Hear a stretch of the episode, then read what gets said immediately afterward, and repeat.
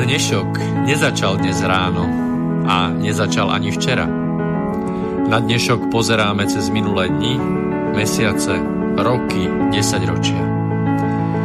V relácii Inforovnová hľadáme odpovede na otázky, na otázky, ktoré kladie sám život, najmä ten spoločenský a politický. Dnešok totiž naozaj nezačal dnes ráno.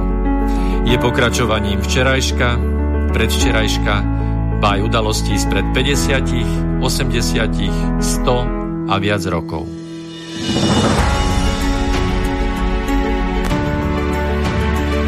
Rovnováhu potrebujeme vždy, všetci a všade. Je preto veľmi podstatné, či sa k nej blížime, alebo sa od nej vzdialujeme. Všetko totiž súvisí so všetkým.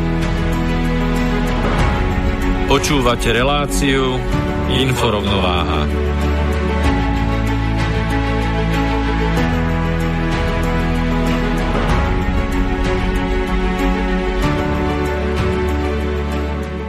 Príjemný dobrý večer, priatelia.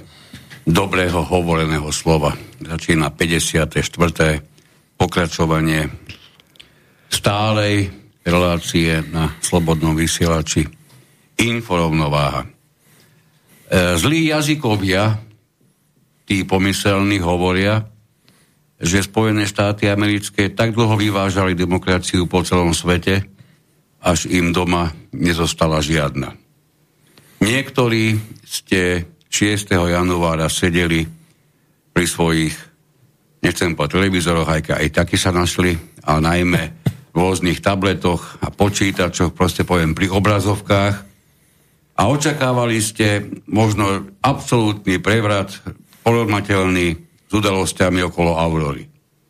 Mnohí z ním k ním patrili a ja sa za seba priznám, že veľmi ďaleko od takého, nechcem povedať očakávania, ale od takej zmeny som ani ja osobne nebol, lebo som si stále myslel, že keďže je toľko e, volebných, môžem povedať dnes, prešlapov na svete, že je nemysliteľné, aby, so, aby si to kolíska demokracie, ktorý, ktorý, za, ktorú je, za ktorú sú Spojené štáty neustále považované, aby si to táto kolíska demokracie nechala len tak. No ukázalo sa, že si to nechala len tak, aspoň teda do dnešného dňa.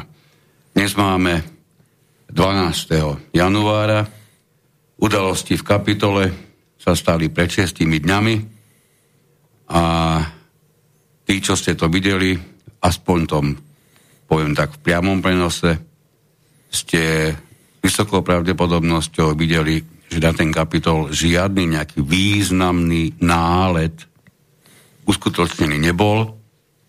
A potom niekto urobil fantasticky postrihané video, podľa ktorého je evidentné, že ak nezačala v kapitole 3. svetová vojna, tak to bolo niečo, čo sa jej rozhodne mírovými krokmi približovalo.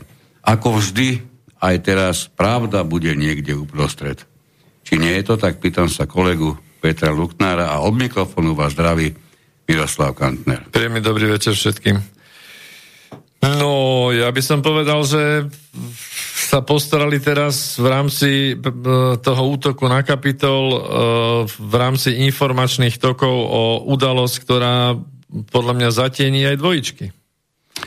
Jedna, jedna, z teórií hovorí o tom, že po nastúpení e, vládneho kabinetu okolo Joea Bidena sa kapitol nijak vážne v budúcnosti omielať nebude. To je jeden názor.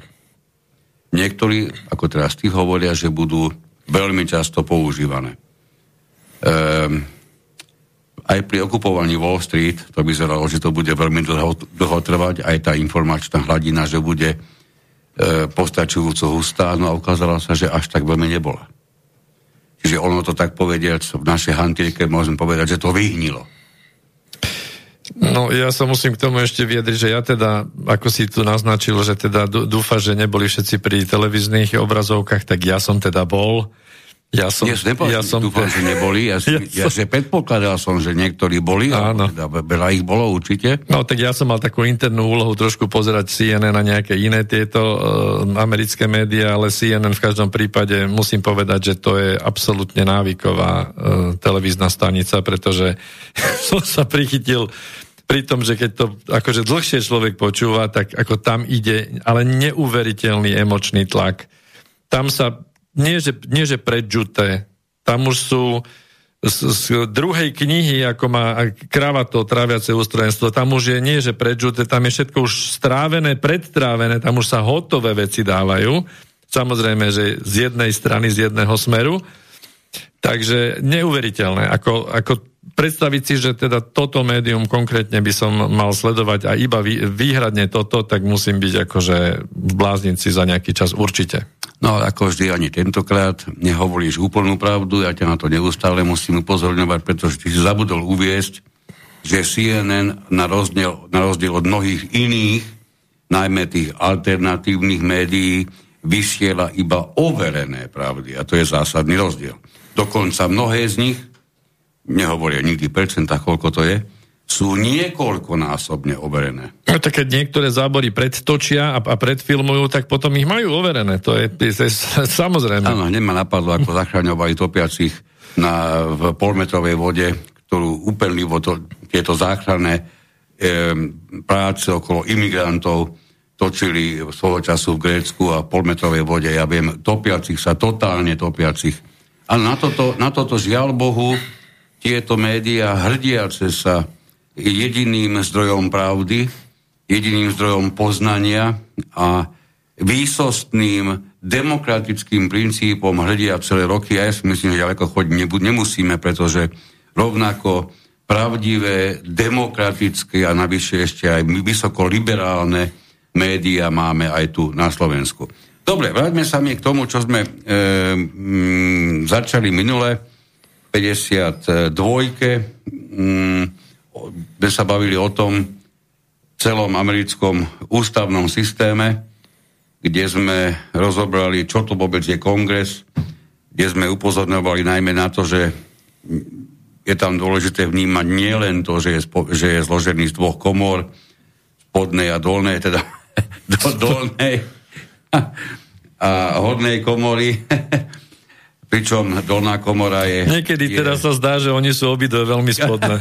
áno, áno. To si trafil. To, sú zrejme čaro nechceného, sa dostalo na svetlo sveta. E, čiže snemovňa reprezentantov, e, takzvaná, to je tá, to je tá snemovňa, alebo tá časť celého, celého kongresu, kde sú zastúpení mm, na rozdiel od, od Senátu zastúpené jednotlivé štáty viacerými poslancami a to podľa sčítania a podľa zákona, teda sčítania ľudu samozrejme a podľa zákona z roku 1929, ktorý definitívne stanovil počet e, poslancov dolnej komory na 435. Odvtedy bez akéhokoľvek e, zaváhania sa tento počet uchováva a to aj v prípade, ak sa pomerí medzi jednotlivými štátmi, pokiaľ ide o počet obyvateľov zmenia, tak sa jednoducho zmenia len počty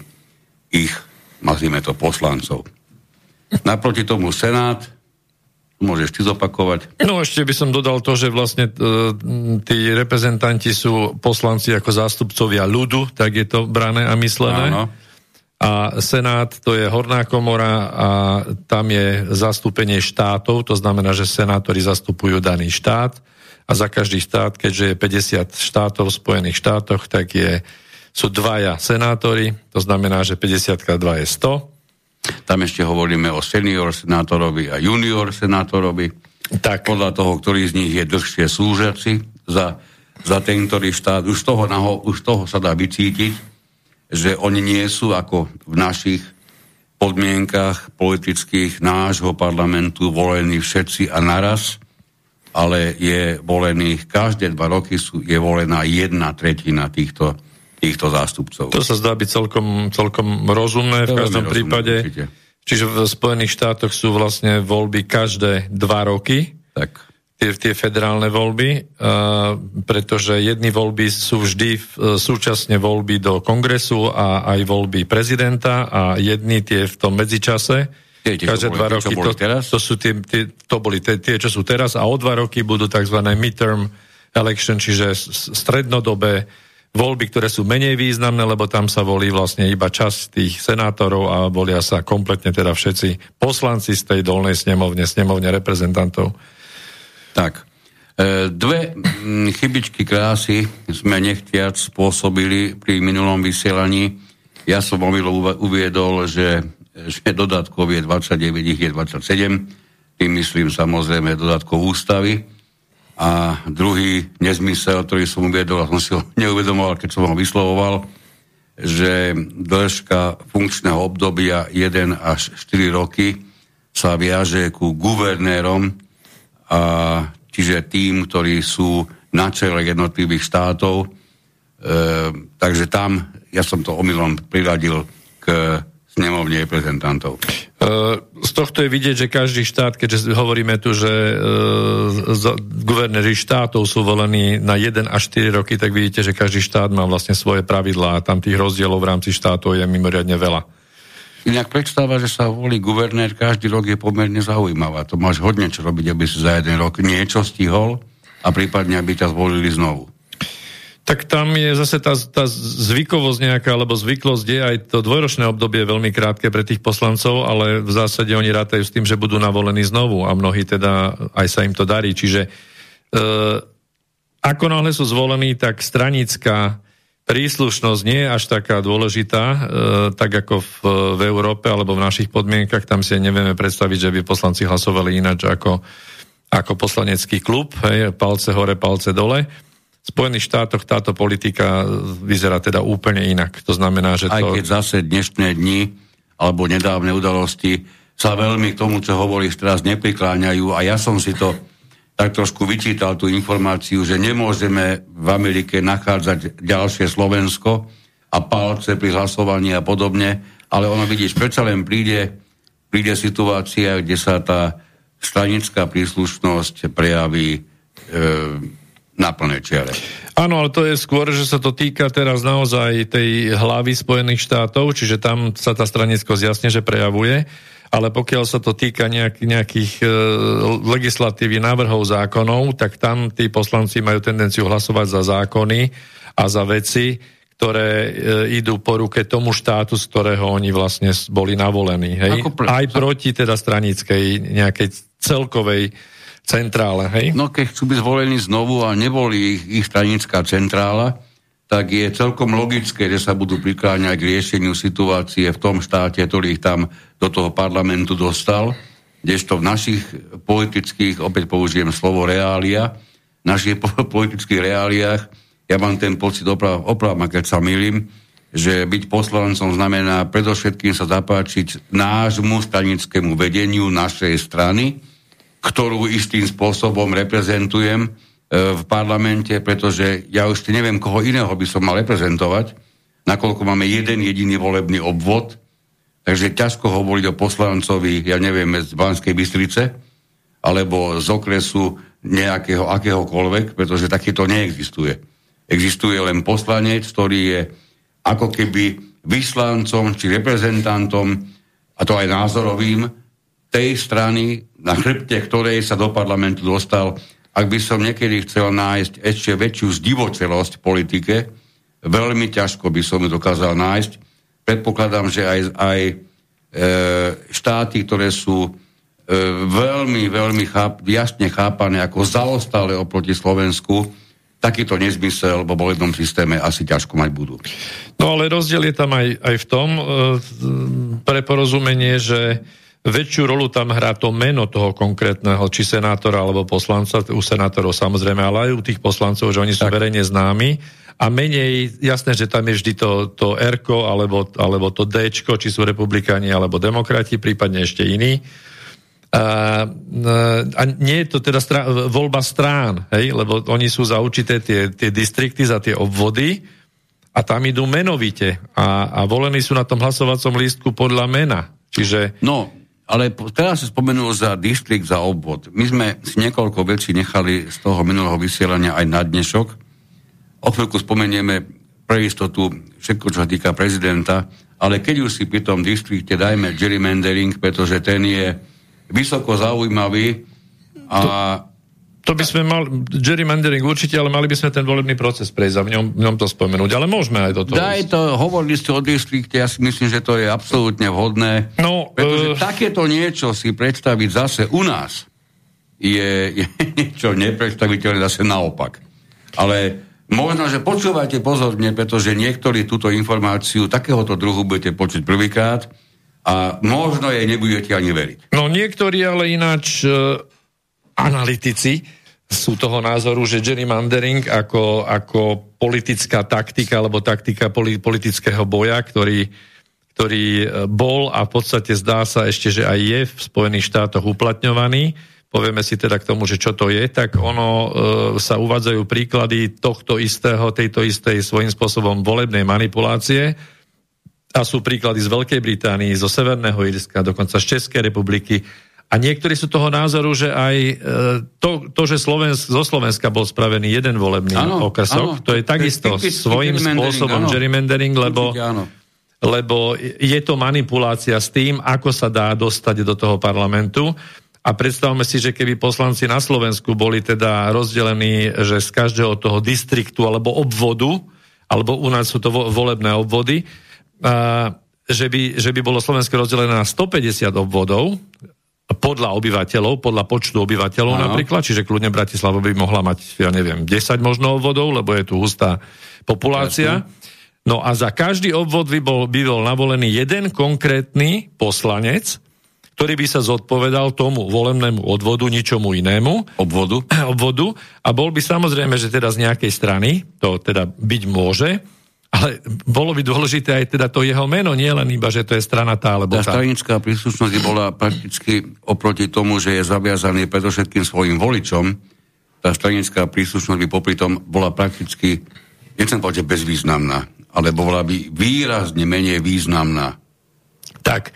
No dajme ale, čo no, je, ten gerrymandering je, je, gerrymandering, je to vlastne účel, definície, že je to účelové manipulovanie hranicami volebných odvod, obvodov, a, a to tým spôsobom, aby došlo k zvýhodneniu nejakej politickej strany, alebo sa, sa e, presadilo nejaké volebné pravidlo, alebo by zvýho, bol by zvýhodený nejaký kandidát. No a... Čo teda praxi znamená, keď vieme, že vo dvoch uliciach vedľa seba bývajú dvaja veľmi silní kandidáti za našu stranu a keď necháme ten jeden distrikt, v ktorom budú obidvaja títo naši silní, tak iba jedného z nich zvolia. Oni sa, navzájom vybúchajú. Navzájom sa áno. vybijú ale ak sa nám podarí vytvoriť politickú pozíciu a, a reáliu tak, že tento náš distrikt, obvod, je to jedno, ako to nazývať, bude rozdelený tak, že ten, každý z týchto našich dvoch silných bude patriť do iného obvodu, tak máme šancu presadiť ich oboch. Toto je podstata. Tak ale prečo gerrymandering? Gerrymandering je salamander, alebo salamandra, to je to zvieratelo, čo má, čo má taký, taký ten tvar e, zvláštny a ono je to v tom, že bolo to nazvané podľa tvarov tých jednotlivých volebných okrskov, na ktorých sa týmito administratívnymi zmenami hraníc vytvorili také veľmi zvláštne divné tvary v rôznych týchto okrskoch. Preto to nazvali podľa tohoto. No, to čiže je tam polovica sa... toho názvu. Tam sa... tá druhá polovica sa viaže k človeku, ktorý to prvýkrát použil, ten potom práve ten Jerry. Jerry, áno. Tak.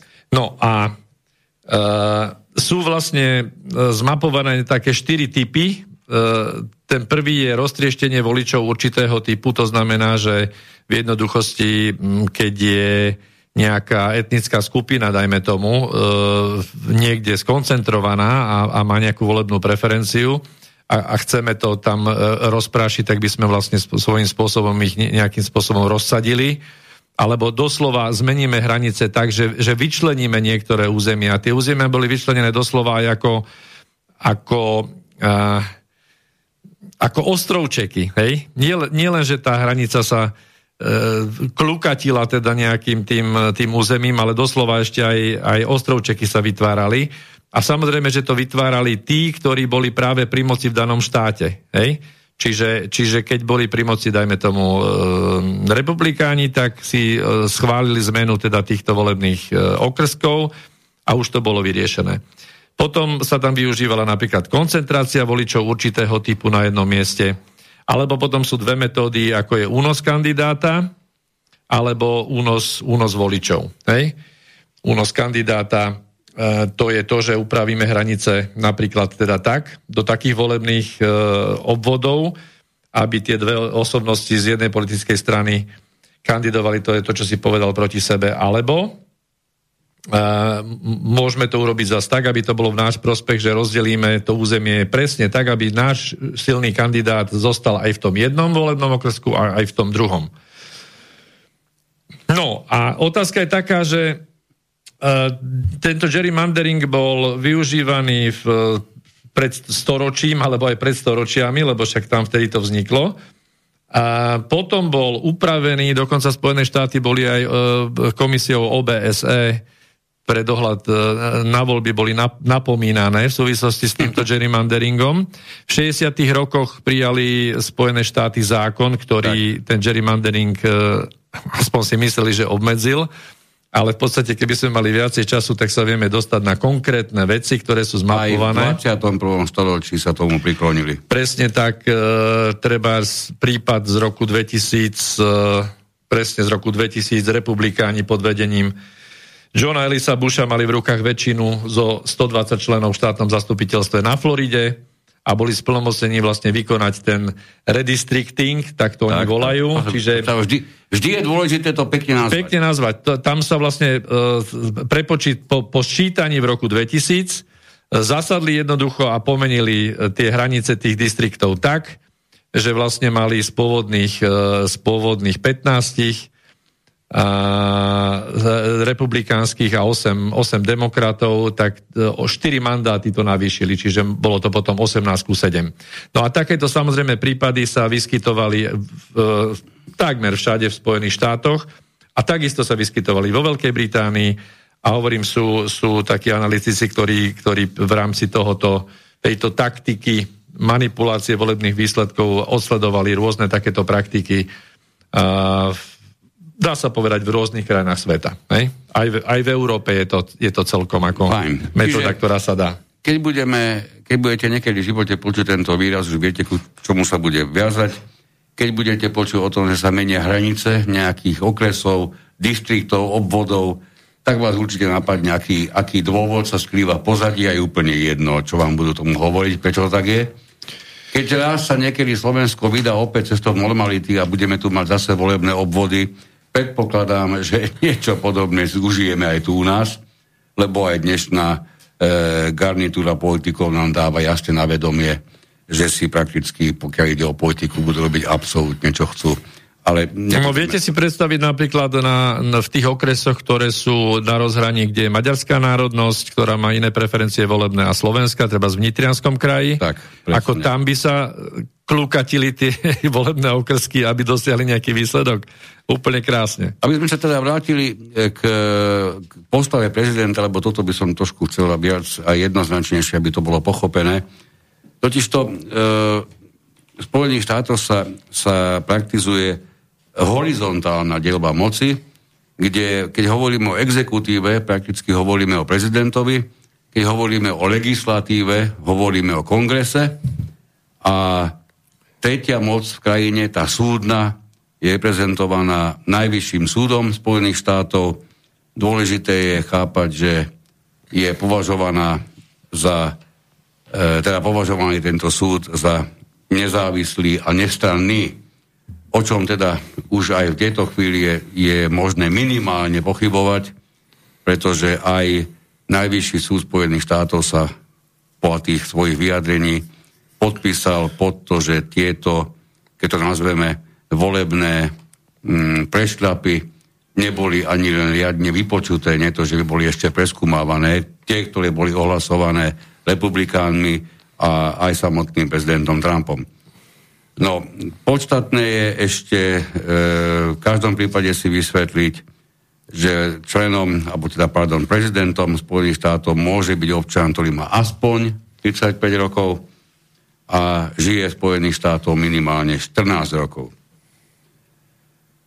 túto voľbu amerického prezidenta môžeme kľudne mm, chápať ako priamu, aj keď e, jednotliví obyvateľia alebo voliči nevolia priamo toho, ktorého prezidenta, ale volia voliteľov, ktorí, ktorí ako zbor voliteľov, kde ich je teda samozrejme, kde sú všetci, čiže Electoral College, potom samotn, e, obvykle to bolo, ty to vieš presnejšie, druhá streda v decembri, Áno, myslím, že nie, pondelok po druhej strede v decembri. Pondelok po druhej strede v decembri, áno. Áno, sa títo voliteľia stretnú a v hlavných mestách svojich štátov a odozdávajú hlasy pre jednotlivých kandidátov.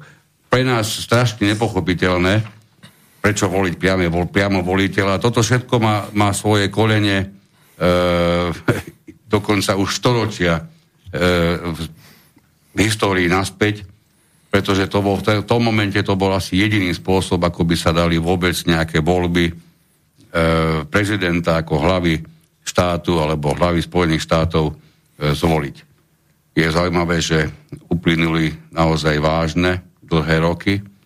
Dnešná technika umožňuje obrovské veci, umožňuje aj vysokú dávku kontroly a napriek tomu sa v súvislosti s voľbou prezidenta v najdemokratickejšej krajine bavíme, že boli, bol volený aj prostredníctvom pošty a spôsobmi, ktoré aj v ďaleko menej demokratických krajinách, keby malo byť Spojené štáty najdemokratickejšie, budú vyvolávať minimálne otázniky. Pretože korešpondenčné hlasovanie je naozaj mimoriadne otázne, keď si navyše k tomu v ich podmienkach e, pričleníme to, že prakticky neexistuje riadny kontrolný mechanizmus a potom prídete k anomáliám, kedy zistíte, že Joe Biden, ktorý nevynikal žiadnymi vyslovenými vysokými volebnými preferenciami, získal, ak sa nemýlim, o 12% hlasov viac ako pred, 4 rok, pardon, pred 8 rokmi Obama tak to vychádza mimoriadne divne, keď navyše vieme, že Trump e, ako republikán bol schopný osloviť obrovské množstvo e, napríklad Černochov a Hispáncov, aké predtým vysokou pravdepodobnosťou republikánsky kandidát Áno, nie, neza, nie tradične republikánske vody oslovil, hej. Tak. A dostali sme sa do bodu, kedy za demokratického e, kandidáta volilo také obrovské množstvo voličov, že v niektorých týchto e, územiach boli dokonca tie hlasy prevyšujúce 100% účasť. No v niektorých teda, až 130 údajne percent. 113 percent, 130 percent. Veď už len toto, keď si povieme. A, a ma, nakoniec to má byť prikryté jednak vyhlásením mm, politikov, jednak rozhodnutím jednotlivých súdov, tých, tých súdnych podaní bolo, ak sa nemýlim, vyše 60. 62, vraj, no.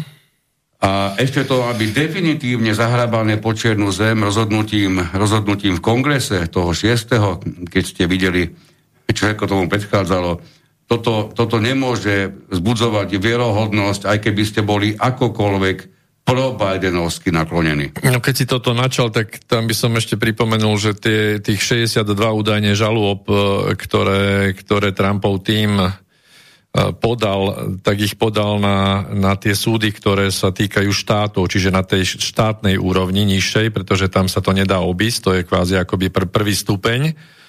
No a podávali ich pomerne rýchlo a boli rýchlo zamietnuté, údajne všetky boli zamietnuté a to ale otvorilo samozrejme cestu na to, aby mohli podať e, celkovú námietku na voľby na najvyšší súd. A ako viete, najvyšší súd sa nebol ochotný zaoberať s, to, s, touto, s týmto podaním a neprevzal teda na seba zodpovednosť. Mne sa zdá, že e, všetky tieto tri vyvážené piliere moci v Spojených štátoch každý nejakým spôsobom zlyhal, lebo nikto nebol ochotný prevziať zodpovednosť za to, a keď sa zamyslíme nad tým, že veď tu nešlo o nič, tu išlo o to naozaj e, sčítať hlasy alebo overiť, že či tie tzv. čo CNN vraví, alebo teda demokrati všetci tie fake news ohľadom ukradnutých volieb, čo, čo Trump, e, na, na čom Trump trval, o nič iné nejde. Iba naozaj zistiť pravdu. Hej? Dovolím si tomu povedať, že e, demokrati, ja teda nie som tu dlhé, dlhé storočia, ale neviem o tom, nemáme žiadne historické pramene, vysokou pravdepodobnosťou nemali nikdy väčšiu možnosť zdemol, zdemoralizovať, zosmiešniť a možno, že na dlhé roky odpísať z politickej mapy svojich najväčších politických, úhlavných politických nepriateľov v forme republikánov. Jedine, že by neboli až takí veľkí nepriateľi. Pretože jediné im stačilo, vy chcete prepočítavať hlasy, vy tvrdíte, že to bolo podvodom, vy, vy tu máte 62 podaní, máte množstvo a množstvo dôkazov, my, demokrati, chceme, aby sa hlasy prepočítali. A skúsme si na chvíľu predstaviť, čo by sa stalo, keby sa tie hlasy, aj s tými 130% v jednom volebnom obvode, keby sa potvrdí, že sú oprávnené. No väčší výsmech jednak republikánov, ale najmä prezidenta Trumpa, v tom čase dovolím si povedať asi už bezvýznamného občana Trumpa, je veľmi ťažké si predstaviť. To by bolo... Keby sa ne, nepotvrdili tie nie, keby, pochybnosti, keby, tak si keby to myslel. sa potvrdili oprávnenosti zap, zap, započítaných hlasov, takto som to povedal. Čiže všetky tie výhrady voči, voči oprávnenosti používania vysokých volebných výsledkov Joea Bidena by sa potvrdili, že nie sú pravdivé, naopak tie voľby prebehli v poriadku, tak by to poslúžilo ako neskutočný námed na výsmech. Ja si myslím, že celé roky by sme sa stretávali v karikatúrach, kde si budú robiť určite celé roky srandu z Trumpa, ešte väčšiu ako doteraz, násobne, tisícnásobne možno väčšiu a tento človek by bol, dovolím si tvrdiť, do smrti, do smrti zosmiešnený. A množstvo a množstvo republikánov a v neposlednom rade alternatívnych médií, ale aj tých hlavnejších médií, by si to zlízlo spolu s ním, pretože, pretože zastávali dlhodobo názor, že tie voľby neprebehli v poriadku. Čiže hovoríme o situácii, keby na základe toho, že by demokrati súhlasili s prepočítavaním, ten výsledok by sa potvrdil. Toto je jeden variant. Dokonca si vieme ešte živo predstaviť, koľko by mohli nielen špiny a, a, a, a výsmechov, ale možno aj právnych vecí vyťahnuť voči administratíve e, Donalda Trumpa, aj, aj voči nemu samotnému. To je na, keby sa teda potvrdili tieto výsledky. Ale predstavme si na chvíľku opak. Hej. Skúsme si iba na chvíľu predstaviť opak, že by sa to skutočne prepočítalo a zistilo by sa, že tieto voľby v skutočnosti skutočne vyhral Trump. Čo by toto, okrem zosmiešnenia celej Ameriky ako, ako takej, pred celým svetom, pretože by sa naozaj potvrdilo, že vyviezli asi príliš veľké množstvo demokracie a žiadne im nezostala, čo všetko ostatné a ďalšie by to potvrdilo. No by to zosmiešnilo na celej čiare CNN a všetky ostatné probajdenovsky namierené médiá. A keď hovoríme o probajdenovských, vlastne hovoríme prakticky o všetkých, ktoré sú sústredené v tom, nazývame to pracovne hlavnom prúde, niektorí hovoria familiárne mainstreame, lebo tak ja si myslím, že slovenské slova postačia, na to sme si rozumeli, Čiže tieto hlavnoprúdové do teby boli definitívne a absolútne zosmiešnené a ja sa budem pýtať náhlas okrem iného, čo s tými všetkými peniazmi, ktoré boli aj v súvislosti s kandidatúrou tohoto, tohoto človeka venované po celkom logické a pochopiteľné aj pre tieto, aj pre tieto médiá, čo by sa s nimi tej chvíli udialo. A to hovorím naozaj v súvislosti s tým, čo všetko by ešte mohlo nasledovať, hovorím naozaj na, na takmer primitívnej nízkej úrovni. Lebo tento poznatok, že by sa potvrdilo, že tie voľby skutočne boli masívne manipulované, by znamenal výrazne viac ako len to, čo som teraz povedal. No, skúste považovať nad tým, že, že to bola úplne krásne nahodená loptička uh, uh, z stačilo zobrať bezbolovú pálku demokratom, hej, a odpáliť ju proste. Čiže keď, keď sústavne tvrdili všetci demokrati a všetky mainstreamové médiá, že si Trump vymýšľa a mali túto nahodenú loptičku, len stačilo prekontrolovať hlasy, keď si verili, že to je v poriadku a keď, keď uh, verili tomu, čo hlásia, hej, tak, tak nechať si takúto šancu na jeho úplné znemožnenie a na doslova znemožnenie republikánskej strany cez Trumpa, tak ja si neviem vysvetliť, prečo to nevyužili. No, takže toto je taká no. jednoduchá úvaha, hej, ktorá vedie k tomu, že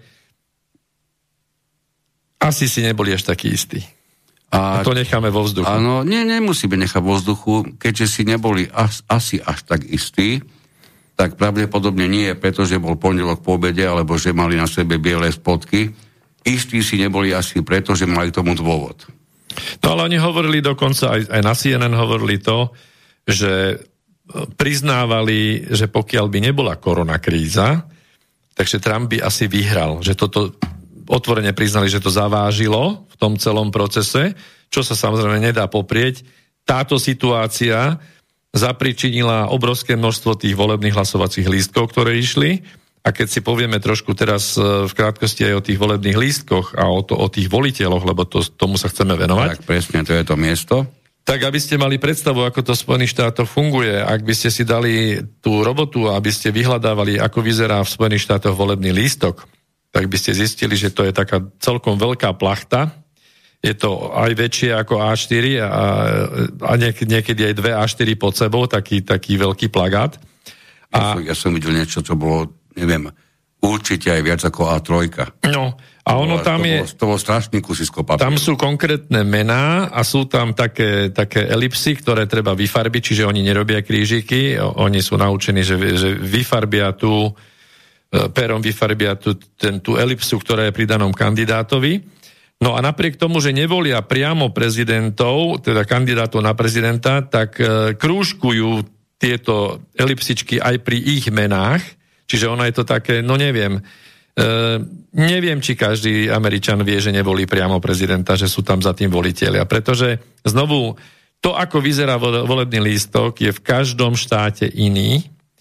To, že či voliteľia, o ktorých si budeme hovoriť, sú uvedení na volebných lístkoch, tiež nie je pravda. V, každej, v každom štáte je to inak. Niekde sú uvedení a niekde nie sú uvedení. Možno je to fakt nepredstaviteľné, to, čo hovoríš ale stačí si zobrať územie Spojených štátov je, je dostatočne veľké na to, aby sme si vedeli to rozdelenie tých jednotlivých štátov predstaviť ako malú Európu, kde si vieme tiež predstaviť, že budú iné podmienky pre belgického voliča a iné pre maďarského. Hej, to si dokážeme predstaviť hravo, tak to isté musíme priznať pre napríklad pre Nebrasku a Texas. No a teraz skúste si predstaviť, keď idete na voľby tak idete proste do, do miestnosti, na to určenej, do volebných miestností u nás, kde sedí komisia, e, s preukazom totožnosti, čiže s občianským preukazom vás... E, Nepostačí ti preukaz totožnosti? To znamená, že by si mohol len sa samotným pasom a teraz neviem, či to boli voľby, kde mne nebolo umožnené s pasom, lebo na, na tom nemám bydlisko. Áno, je to pravda, čiže musíš mať nejaký náhradný doklad, e, tak. alebo teda s tým, s tým, keď si vybavíte doklad, kde môžete hlasovať potom na, musíš na viacerých miestach. Musíš bydlisko, tak ako máš zapísané v občianskom preukaze. Tak, to znamená, prídete, legitimujete sa, oni vás zo zoznamu overia, e, odškrknú a dajú vám do rúk sadu e, volebných lístkov. A potom idete za plentu, urobíte čo treba, podľa teda tých pravidel, ako tu máme, s tými u nás preferenčnými hlasmi, čo je, čo je teda výsmech, e, výsmech toho, že strana je dominantná a mena nie sú dôležité, hej, v Spojených štátoch je toto aspoň naopak, hej. No a hodíte to proste do tej urny, áno. No tak v Spojených štátoch, napriek tomu, že voľby sa považujú za tajné, tak hlasovacie lístky dostanú občania domov. Nevyplnené hlasovacie lístky dostanú poštou domov s čiarovým kódom. Znamená to, že každý vole, tento hlasovací lístok, keďže má čiarový kód, tak je určený konkrétnemu človeku.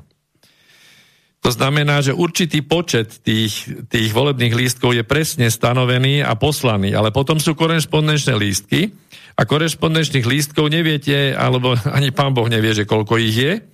Hej, a tie sa potom privážajú cez nejaké tie e, poštové mailové služby. Oni dokonca majú zberne na to, kde to môže... Zberne, kde sa to dá hádzať. Kde to môže odozdať. No, ale dôležitý... Prakticky ako na úrovni našich poštových schránok. Áno. Dôležitý, dôležitý fakt je, že ak si myslíte, že niekto overuje v Spojených štátoch totožnosť toho, kto prišiel voliť, kto prišiel hodiť do tej, tam, do tej urny fyzicky ten hlasovací lístok, tak ste na omyle. To tam nikoho nezaujíma. Čiže keď vy zoberiete váš volebný lístok, ktorý ste dostali, zoberiete manželkin, synov, babkin a zoberiete susedov a, a susedovej švagriny, donesiete to tam, nikto, nikto nesleduje, že či e, je nejaká totožnosť daných lístkov hlasovacích alebo tých voličov, či, či je overená alebo nie je overená. To znamená, že napríklad ten susedov švagor nechceli zvoliť, Hej, čiže ten volebný lístok by ostal nevyužitý. Lenže keďže on dostal, dostal ten volebný lístok na adresu, tak nie je problém dostať sa k volebným lístkom tých, ktorí, dajme tomu, voliť nechceli ísť. Áno? A tieto lístky stačí, bez problému... Stačí obehať barák, keď chceš byť veľmi aktívny, či tak. už probádenovský alebo protrampovský. Hoci si, ako. Obeháš si barák, zoberieš, tam je tomu 40 lístkov, ideš voliť. Presne tak. A nikto nebude kontrolovať, že odkiaľ máte 40 lístkov a za koho ste hlasovali. Hej? Potom je možnosť hlasovať e, tak, že sa prihlásite na, na servery a normálne hlasujete elektronicky, to je ďalšia vec, kde keď prevedete hlasovanie, tak e, by ste sa mali objaviť v nejakom zozname, ktorý je dostupný Zväčša by to malo byť nejak do pár hodín, že by ste sa tam mali objaviť. O tomto type hlasovania takisto chodilo veľa informácií, že proste množstvo voličov, ktorí takto hlasovali, sa nenašli v tých zoznamoch. A naopak, tí, a čo naopak. hlasovali korešpondenčne, sa našli aj tu. Tí, čo hlasovali poštou, sa našli aj tu. Čiže niekto, niekto boli vyslovene oficiálne viacnásobne uvedený, že volil. Tak a to, to akože, môžeme si dovoliť povedať ešte aj to, že že tých e, volebných lístkov aj tých hlasovacích bolo tak, že teda prevyšovali počet voliteľov, e, pardon, voličov v, danom obvode, tak jak si to povedal ty, teda nie, zo pár percent nad 100%, čo je zase nemožné. Tak skúste mi vysvetliť, že e, toto je kolíska demokracie a nikto neoveruje totožnosť voliča. Hej? Tomu treba jednu vec, lebo, lebo tých rozborov rôznych analytikov, tých tvrdení rôznych, rôznych aj menej, aj viac známych postavičiek. E, z éteru, z internetu je naozaj množstvo.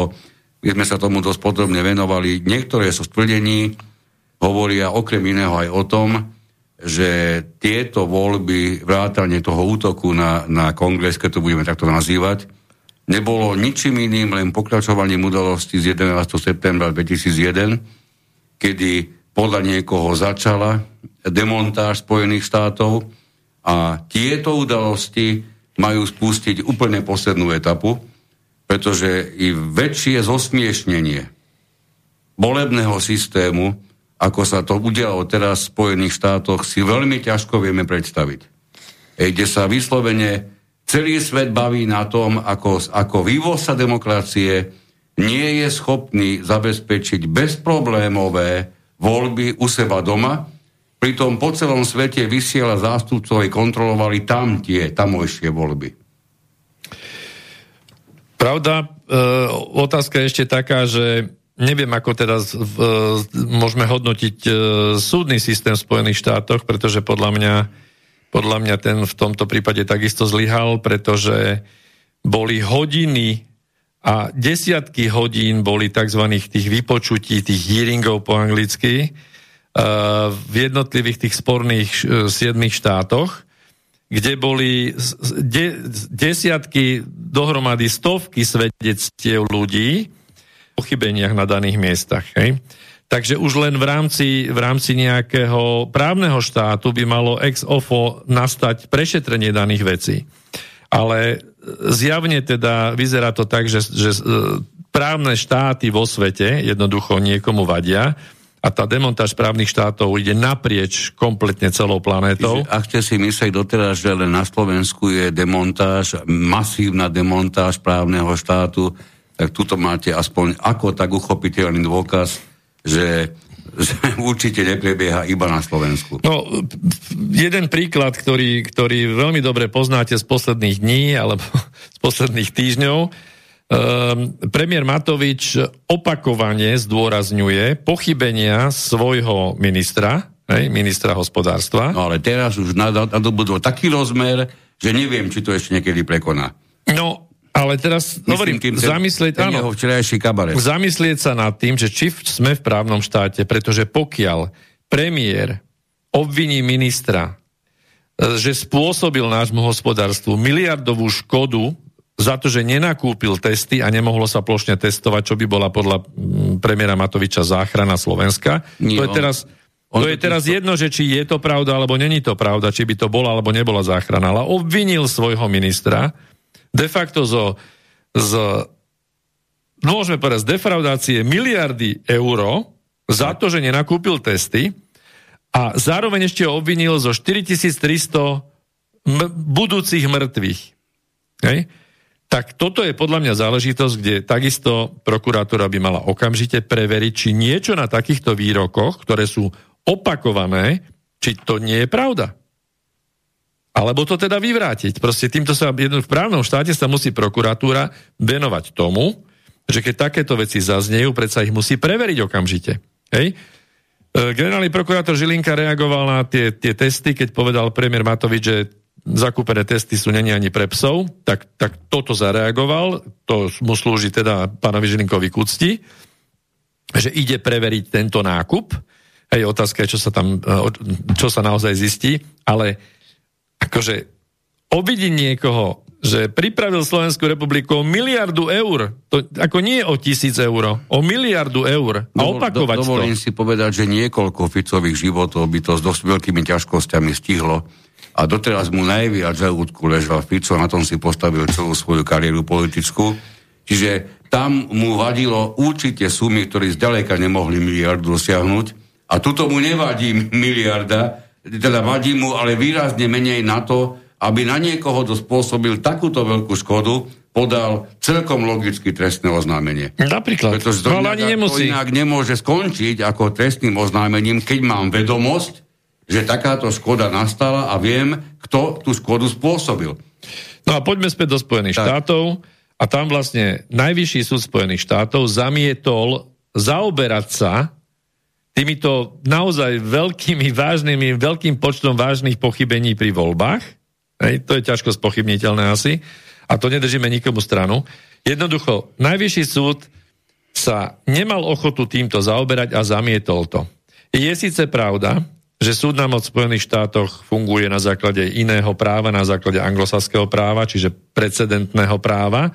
A je pravda, že najvyšší súd má právo si vybrať, nemusí riešiť všetky prípady, ale má právo si vybrať, akému prípadu sa venovať bude alebo nebude. Ale prosím vás, kedy, ak nie teraz, by vytvoril precedens takýmto rozhodnutím v rámci, v rámci zachovania vôbec právneho štátu a demokracie v tejto kolíske demokracie vôbec. Hej? No. Pretože v tom prípade buď to nie je pravda, čo si aj ty videl na tých hearingoch, čo ľudia tvrdili, to boli vyslovene div- divadelníci v tom prípade. A nemusí to byť pravda. Počkaj, že buď toto je teda absolútne to nie je pravda a tým pádom sa nemal vôbec prečo tým nejaký, ešte to bol najvyšší súd zaoberať, alebo pravda to je, aspoň niečo z toho je pravdy, a v tom prípade pre mňa je neodpustiteľné, aby sa najvyšší súd, ktorý naozaj vydáva precedensy, ktorého rozhodnutia sú mimoriadne dôležité pre právny systém, aj keď nie až tak kost na to, ako je to vo Veľkej Británii, tí, čo sa do práva viac rozumiete, asi to budete vedieť, e, Veľká Británia je totálne precedensné právo, precedentné. E, v Spojených štátoch je tá úroveň predsa len o niečo nižšia, ale napriek tomu rozhodnutia Najvyššieho súdu majú obrovskú váhu a veľkú váhu, teda samozrejme do budúcnosti.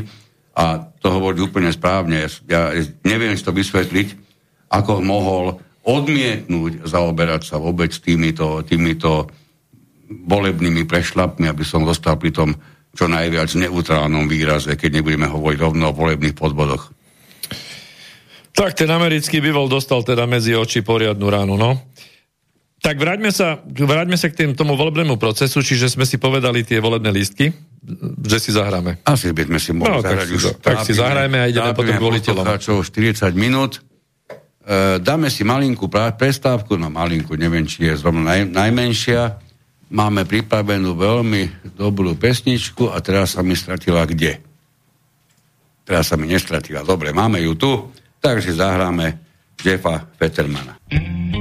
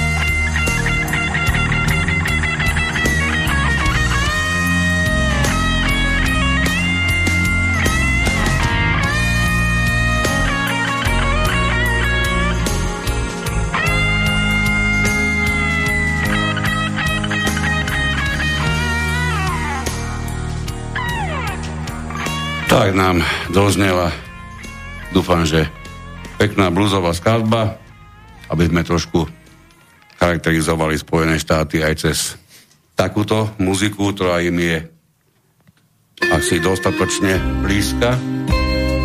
Dlhu si už nemusíme dávať.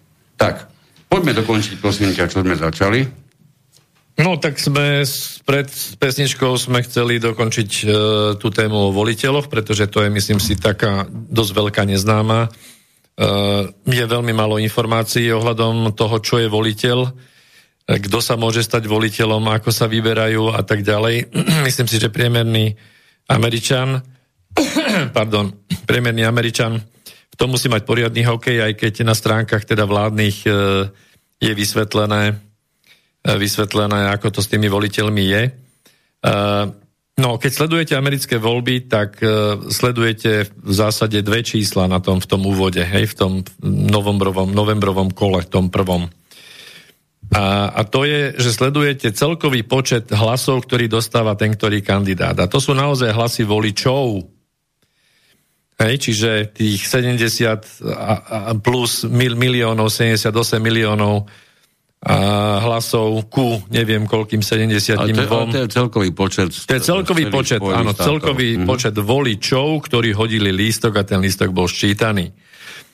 Keďže e, zakladatelia Spojených štátov, otcovia zakladatelia sa rozhodli, že takýto systém, keby bol zavedený, tak veľké štáty by mali výhodu, tak sa rozhodli, že vlastne o voľbách budú rozhodovať nie voliči, ale volitelia. A týmto pádom vlastne rozložili tie váhy medzi tými e, ľudnatejšími a, a slabo zlodenými štátmi e, trošku spravodlivejšie. No a teraz, e, ako veľmi dobre viete, na to, aby sa americký prezident stal prezidentom, tak musí získať minimálne 270 hlasov voliteľov. A možno tie, toto číslo neviete, z čoho vychádza. A, tak ide tam o to, že tých voliteľov dohromady je v každom štáte toľko, koľko majú zástupcov v kongrese. To znamená, myslíme aj hornú, aj dolnú komoru. Čiže, čiže minimálne troch. Čiže keď ste dobre, dobre počúvali, tak každý štát má dvoch senátorov, takže to je Starého číslo 2. Mladého, takzvaného seniora. A má podľa počtu obyvateľov má minimálne jedného zástupcu ako poslanca do tej dolnej, do dolnej snemovne uh, House of Representatives. A napríklad Aliaška má, je, je síce veľká, ale má veľmi málo obyvateľov, tak tá má napríklad jedného. Tak z toho vznikne počet 2 plus 1 je 3. V Florida napríklad má veľký počet ľudí, takže tam je napríklad 53 uh, poslancov v tej dolnej, do, dolnej snemovni, čiže 53 zo 435 a zase dvaja senátori, k tomu to je číslo 55, áno? A presne tento istý počet tento istý potom, kľúč. potom majú aj v počte voliteľov, Áno. čiže celkové 535, to znamená 435 je, Plus 100. je poslancov z dolnej snemovni a plus 100 je, je, je v Senáte. Tak, čiže sčítame hornú dolnú komoru a dostaneme 535 voliteľov. No a keď bu, bu, ak teraz dobre dávate pozor, budete prekvapení, lebo ak ste sledovali, sledovali voľby, tak ste zistili, že vlastne voliteľov je o, o tri viac. Tak. Hej? Je ich 538. 8, no. A prečo je to číslo takéto? Lebo je tam Washington DC. Presne je tam District, District of Columbia, čo je vlastne, nie, nie je to štát, ale je to, je to špeciálna správa, kde sídlia federálne orgány a aby aj tento, keďže je zaludnený, mal nejakých zástupcov, tak on má podľa počtu obyvateľov troch voliteľov, a, ale nemá zástupcov v Senáte, čiže nemá zas, zastúpený štát. Takže z tohto odvodené sme získali párny počet voliteľov, 538, a z toho vyplýva, že keď niekto získa uh, 270 hlasov Tak voliteľov, tak má nadpolovi, nadpolovičnú väčšinu, presne tak. No a teraz, kto môže byť t- tým voličom? Čiže, ako sme povedali, na tom lí- volebnom lístku sa to javí tak, ako keby volič volil pre, kandidáta na prezidenta, ale nie je to tak, volí, voliča, vol, volí voliteľa. Iba na sekundu, veľmi ne, nesprávne sa uvádza, že volí buď demokratického alebo republikánskeho voliteľa, tam ešte môžu byť ďalší. Ja viem, že pre nás sú to úplne že smiešné, smiešné počty, ale naozaj vyskytujú sa aj iné strany. Libertariánska strana Tak. a zelená strana hlavne a potom sú ešte strany, ktoré sú iba v niektorých štátoch, nie sú na Presne, celo, presne. celofederálnej úrovni. Čiže o to je to Títo- väčší guláš. Títo voliteľia získavajú tzv. imperatívny mandát. Čiže je dopredu jasné, čo s tým mandátom môžu ako jediné urobiť. Dokonca niekde je to riešené zákonom, že keď sú voliteľmi kandidáta napríklad republikánskeho, tak takého aj musia potom, a takému aj musia potom odozdať svoj hlas. No ale odkiaľ sa tí volitelia zoberú, lebo, lebo o tomto bolo veľmi málo informácií a k tomuto sa teda dopracovať naozaj som sa dopracoval až na tej stránke, stránke vládnej. V každom prípade iba jedno, určite povedzme, že voliť, voliteľom nemôže byť v žiadnom prípade žiadny poslanec, ani senátor, ani, ani z, zo snemov reprezentantov a nemôže to byť ani žiadna osoba, ktorá má akékoľvek úrady vykonáva alebo úrad vykonáva v systéme správy Spojených štátov, čiže na federálnej úrovni. Tak je to pravda a v podstate tu ide o to, že že je veľa dohadov, že či voliteľ, ktorý, ktorý teda je navrhnutý, alebo na, povedzme si najprv, ako, ako sa niekto môže stať voliteľom. Čiže nesmie byť žiadny, uh, žiadny, žiadny um, um, kandidát, alebo nemôže to byť človek, ktorý bol poslancom alebo senátorom, ale zase na druhej strane môžu to byť, a zväčša to aj sú, konkrétni stranickí funkcionári daných strán v daných štátoch a v ich obvodoch. A zväčša sú to ľudia, ktorí v podstate nejakým spôsobom sú, môžu to byť ľudia na tej nižšej regionálnej úrovni, eh, volení v nejakých volených funkciách, v samozprávach. A zväčša sú to nejakí dobrovoľníci, ktorí, ktorým je strana zaviazaná a ktorí si teda považujú, že môžu pre tú stranu v tom danom e, okresku pracovať, aj dobrovoľnícky a tak ďalej. Čiže ide tam o to, že to sú v podstate sympatizanti tej strany minimálne, alebo sú to straníci v, tom, v tom danom obvode. No a špekuluje sa nad tým, že či by mohli títo volitelia voliť inak, čiže proti hlasu svojich voličov, ktorí ich zvolili, pretože ak si pozriete dobre, dobre ústavu a tie zákony, ktoré tam sú, nechcem to naťahovať veľmi, tak v podstate uh, ústava Spojených štátov nehovorí o tom, že by ten voliteľ bol, bol nejako viazaný, čiže on by teoreticky mohol voliť a, a stalo sa to aj párkrát, ale len výnimočne, mohol by voliť proti tomu hlasu svojich voličov, lebo ten volič, ktorý volí voliteľa, tak volí, keď chce republikánskeho prezidenta, no tak bude voliť republikánskeho voliča, ak, e, republikánskeho voliteľa. Ak je tam samozrejme uvedený, lebo, jak sme povedali, na každom lístku nemusí byť uvedený ten voliteľ. No, ale je dobrým zvykom, že niektoré tie štáty to majú upravené tak, že, a, a zákon im to umožňuje, že majú e, týchto voliteľov zaviazaných nejakými konkrétnymi zmluvami s tou stranou, alebo dokonca niektoré štáty to majú aj tak, že, že e, sú zaviazaní pod hrozbou pokuty e, voliť tak, ako, ako boli teda nominovaní.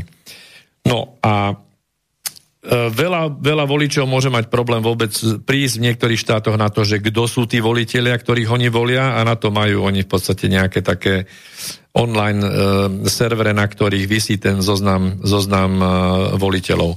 No a Čiže volitelia, volitelia sa vyberajú v dvoch, v dvoch fázach. Tá prvá fáza je, že to môžu byť títo stranickí nominanti, tie zoznamy sú vlastne pred, pred tými voľbami pripravené, ale potom tam môžu byť ešte v, dru- v druhom procese vlastne takí, ktorí sa stanú a sú navolení vlastne už v tom priamom prvom e, volebnom kole.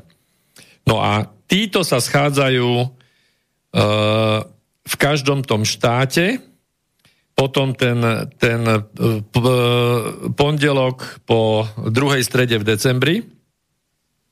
A tu je veľmi čo bolo teraz povedať, že ten, kto získal 19. väčšinu v tom danom štáte, získava všetky hlasy tak. voliteľov, ktoré sa viažu na celý, na celý štát. Tak, čiže... V prípade tej Floridy by to bolo tých 55 hlasov. Áno, to znamená, že je jedno, že či to bolo 23 ku, ja neviem, 22, hej? Tak e, je to, je to väčšinový volebný systém, jednokolový, takže je to, je to hodne tvrdé, takže ten, ten e, štát, kde, kde ten kandidát získa e, čo len o jedného voliteľa navyše, tak berie všetko. Hej. A keď sú štáty, ktoré majú veľa voliteľov, tak tie majú veľkú váhu v rámci toho celého vyhodnocovania. Hej. Niekedy, niekedy si hovorím si náhodovne až príliš veľkú. Ťažko, ťažko toto posúdiť. Lebo je, vieš, je to rozdelené len podľa počtu obyvateľov, nie podľa nejakej dôležitosti. Teraz si poviem napríklad v oblasti priemyslu, v oblasti zamestnanosti, z oblasti niečoho iného, to, čo môže byť dôležité pre samotný život ako taký, ale je to viazané len a len na počet obyvateľov. No toto by sa dalo rozoberať, pokiaľ by treba my na Slovensku sme mali, ja neviem, e, že by si mal takto vážiť treba z e, volebný okresok Bratislavu versus, ja neviem, Nitrianský kraj, alebo, alebo okres, alebo proste, ak by to bolo rozdelené. V každom prípade momentálne máme jeden, jedno celé Slovensko, bumbác. Hotovo, dobrý deň, dovidenia. Tak ako, ako výsmech. No. Uh, a teraz minule sme si spomenuli to, že že to zvláštnosťou volieb v Spojených štátoch je to, že niektoré tie štáty z tých 50 sú automaticky buď demokratické alebo e, republikánske. E, odvádza sa to od toho, že za posledných 30 rokov e, nikdy, nikdy nedopadli voľby inak. Čiže to sú tzv. tie jednoznačné štáty a potom sú tam také, ktoré sú tie, tie ktoré sú ako výhybky, že raz tak, raz tak a vlastne kampaň vedú tí kandidáti, ako sme povedali, iba v týchto štátoch, ktoré nie sú isté. No, sústredujú sa na ne, no. Hlavne sa tam sústredujú, lebo, lebo ten, kto získa tie e, problémové swing states, tie, tieto štáty, e, tak, tak ten zväčša vyhráva. V týchto voľbách to bola Arizona, Georgia, Michigan, Nevada, Pennsylvania, Virginia a Wisconsin. No a v týchto štátoch, siedmých, hlavne bolo to obrovské množstvo tých hlásených pochybení, niektorých aj vlastne konkrétne v Georgii e, vznikla taká 40 člená skupina dátových analytikov, napríklad zistovali toky a pochybenia v rámci toho, ako nabiehali hlasy, lebo hlasy môžu nabiehať jedine kontinuálne, nemôžu ísť e, do záporu a potom znovu do plusu, hej, hlasy musia len pribúdať. A nemôžu tam byť ani nejaké veľké skoky, lebo to nie je fyzicky možné. No áno, a toto sa, toto sa teda žiaľ Bohu pri tom spočítavaní alebo sčítavaní hlasov stalo. Aj toto sa stalo a sú, kedy, sú na to grafy. Kedy, kedy mnohokrát e, počty hlasov pre Tampa vyslovene klesli, počet hlasov klesol, čo v skutočnosti v realite nie je mysliteľné.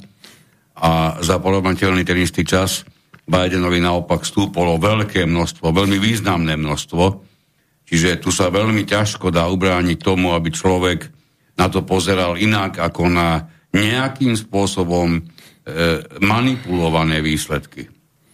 No, tu sa jedná o ten uh, už komunikovaný software uh, Dominion a, a tie spojitosti je nejaké s Európou a tak ďalej, uh, kde, kde sa očakáva, že ešte nejaké informácie vyplávu von, že v ktorých uh, štátoch boli, lebo v štátoch, ktorých bol používaný, lebo to je myslím, že nebolo to v celých Spojených štátoch, ale konkrétne v tých štátoch práve v týchto problémových tento software použitý bol.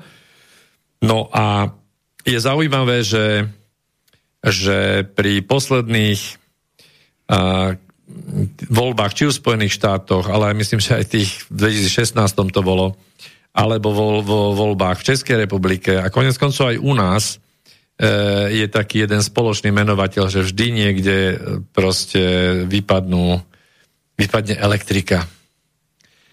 Alebo spadne systém. Hej, to sme už rozberli aj minule. A potom sa systém nahodí a proste prídu nejaké zaujímavé výsledky hneď za tým, veľký obrad. Konkrétne ja som sledoval Georgiu, teraz tieto dodatočné voľby, čo boli do Senátu, dva hlasy. Z dvoch volebných okreskov Georgie sa volili dvaja senátori, no a takisto pri 97% sčítaných hlasov sa to zaseklo a v podstate nejakých 12 hodín sa neščítavalo, alebo teda výsledky stáli. Hej? A nevedelo sa, aký je tam problém.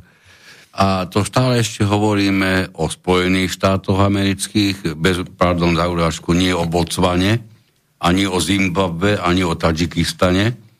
Hovoríme o Spojených štátoch amerických a hovoríme o technike, ktorá je na úrovni 21. storočia, konkrétne 21. roku.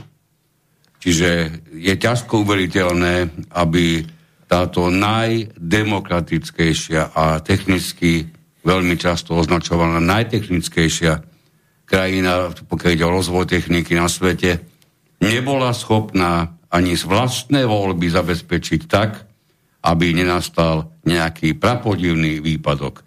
Tomuto sa mne osobne, sa priznám tomu, tomuto sa mne osobne, žiaľ Bohu, naozaj veriť nechce. No nebola schopná, vyzerá to tak, zabezpečiť ani kongres. No. Áno, hlavne keď si si pozrel tých policajtov, ktorí priam pozývali, aby tá pomyselná čiara, dokonca veď tie, tie zátarasy, tie boli odstraňované čiastočne aj samotnými policajtami.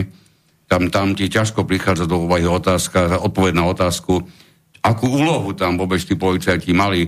Ja to mám pripravené, tam sa už začalo po veľkom aj stíhanie tých policajtov. Áno. E, takže tomu sa snad ešte dostaneme. Jasné. Dobre. No, e, Takže toto je, toto je, čo sa týka toho volebného procesu. Sme si povedali, viete už, že teda, čo sú voliteľia, ako vlastne oni volia. No a záver toho volebného procesu je vlastne toho, toho 6.1., kde sa potvrdzuje alebo ne, nepotvrdzuje ten volebný výsledok. Čiže tam je to podľa toho zákona o, o ščítaní volebných výsledkov z toho roku 1887 dokonca ktorý je veľmi kontroverzný, kde, kde bolo medializovaných množstvo analýz a, a proste ústavní právnici sa prekrikovali jeden s druhým, samozrejme aj demokrati s e, republikánmi, e, pretože ten zákon dáva naozaj široké množstvo výkladov. No a rovnako ako e, dá sa povedať, že podľa neho by sa dalo priznať právo viceprezidentovi Pensovi v tom potvrdzovaní výsledkov, že by určité, určité hlasy započítal a určite nezapočítal, tak rovnako aj teda druhá strana možno na, na základe toho zákona má právo povedať, že nemal na to právo, je to veľmi, veľmi sporný zákon, s tým by asi mali naozaj niečo robiť, ale podľa všetkého ústava hovorí, že mal by viceprezident, ktorý prijíma tie výsledky od tých, od tých tzv. telerov, lebo tam, tam boli nominovaní štyria, štyria um, um, zástupcovia vlastne z kongresu, ktorí čítajú, otvárajú obálky z daných štátov a, a čítajú tie volebné výsledky a, a potom dávajú tú obálku za daný štát uh, vice, viceprezidentovi, ktorý vlastne predsedá tej celej schôdzi. To je jedna z jeho významných, významných funkcií. Čiže, čiže z hľadiska ústavy Spojených štátov sa dá povedať, že ja si teda myslím, je to môj osobný názor, že mohol postupovať podľa toho, že mohol prijať takú sadu hlasov voliteľov, ktorá bola potvrdená kongresom daného štátu, čiže legislatívnym orgánom. A, a toto vlastne sa neuskutočnilo, pretože v týchto sporných krajinách boli boli výsledky š, š, š, a nie štátov, nich, boli... Nie, neviem, či o všetkých, ale zaužívalo sa, že to potvrdzovali guvernéri. Čo je ale protiústavné, tak. lebo ústava hovorí jasne, že, že hlasy voliteľov majú byť zapeče, zapečatené a majú byť schválené a, a podpísané a, kongresom daného štátu. Hej? Čiže v podstate Pence v zásade toto urobiť mohol. Hej? Nebol by protiústavný v tomto, v tomto význame slova a je samozrejme otázka názoru, či by to teda sa obhájilo pri, pri e, nejakom konaní na najvyššom súde, lebo ako vieme, na súdoch je možné všetko, čiže možno sa bál a tak ďalej a tak ďalej. Takže, takže toľko k, tom, k tomu volebnému je, procesu. Jednu, jednu vec, e, áno, to si hovoril o volebnom procese, ja som chcel dodať, ma napadlo pri tom kongrese, že teda napadnutí toho kongresu, že teraz sa vo veľkom už niekoľko dní hovorí, o tom, že Nancy Pelosi ako, ako vrcholná predstaviteľka e, dolnej komory má vysoký interes o, o podanie impeachmentu prezidenta, čiže obžaloby na prezidenta a aby sa zamedzilo tomu, aby vykonával ten svoj úrad že týchto posledných pár dní do 20. januára, asi všetci viete, že 20. inaugurácia nového e, prezidenta. Niektorí hovoria, že je to preto, lebo poviem, po, použijem české slovo, vyšiluje, nakoľko jej pri tých nepokojoch v kongrese zmizol notebook, ako ona hovorí výhradne s prezentáciami bez vážneho významu. A zase niektoré názory sa prikláňajú k tomu, že v notebooku boli obsiahnuté mnohé významné a dôležité informácie, ktoré môžu byť použité nielen proti nie ako proti poslankyni, ale aj proti demokratom, alebo teda tým myslím samozrejme demokratickej strane ako celku. Čiže tuto nevieme dnes sa dopátrať žiadnemu jednoznačnému výsledku, pretože ani tie jednotlivé kroky, ktoré sú vykonávané, nás k tomu, aby sme vám teraz tuto poskytli nejaký jednoznačný výsledok, sa proste nás nepribližujú. Vieme, že dlhodobo Trump ako keby sa strátil zo sveta. E, už to niektorí pripisovali tomu, že je v skrytej e, americkej základni vojenskej a bude podniknutý útok tejto základne a všetko na svete sa tým pádom zmení a nastúpi do, e, dobro. No zatiaľ taký nejaký útok sa ťažko asi dá očakávať v týchto chvíľach, keď vieme, že dnes vystúpil po tých dlhých dňoch prvýkrát od napadnutia kongresu. E, dnes vystúpil predtým, ako odletel do Alama, kde má hovoriť o svojom nasadení v súvislosti s imigrantami. Ide tam e, vlastne rečniť aj v súvislosti s tým 400 mil dlhým plotom, ktorý sa vystával e, popri hranici, teda na hranici. A ešte uvidíme o čom všetkom a, a malo by to začať o 12 minút. Malo by to byť o 12 minút, to sa kolega pôjde chvíľu pozrieť, či tam predsa len nezaznie niečo, čo by nás mohlo posunúť trošku viac do objasnenia celej situácie. Oznámené je nám, a, nie iba nám, ale všetkým, e, oznámené je, že v Alame, kde teda hovorím odletel, potom čo, čo krátko predstúpil pre novinárov, e, prezident Trump má teda hovoriť iba o, tej svoje imigra- o tom svojom imigračnom úsilí. No ale predstúpil dnes, čiže dnes v Bielom rozhodne bol. E, udialo sa viacero vecí, ale ten, ten, tá obžaloba prezidenta, tá, tam, tá bola zrejme z tých všetkých najpodstatnejšia. Tu je potrebné si povedať, že impeachment ako obžalovanie sa dá e, nasmerovať proti akémukoľvek federálnemu úradníkovi, to sme hovorili už minulý týždeň, a vzťahuje sa teda aj na prezidenta, pričom keď hovoríme o prezidentovi, toho je možné obžalovať len za vlastný zradu, teda súdiť, nie iba obžalovať, len za vlasti zradu, za porušenie ústavy alebo za iný ťažký zločin. Je pre mňa nepochopiteľné, že niekto našiel v slovách, ktoré predniesol 6. januára na tom svojom v Amerike obedňajšom prejave predtým, ako zasadoval kongres, e, dokáže ten, kto chce vyhrábať, tak tom dokáže objaviť podnecovanie k násiliu. Aby sme si urobili úplne jasno, ja skúsim, e, skúsim presne nájsť, čo, čo v tom čase teda hlavne vyslovil. E, nikto nechce, aby naše, toto bol ten prejav, to gro toho prejavu toho 6. januára, nikto nechce, aby naše volebné víťazstvo bolo ukradnuté pozbudenými radikálnymi lavicovými demokratmi, ktorí ukradli voľby e, podporované spravodajskými médiami. Toto uvedol Trump to, čo, to je to, čo robili a čo robia. Nikdy sa nevzdáme. Nikdy nepriznáme ich víťazstvo.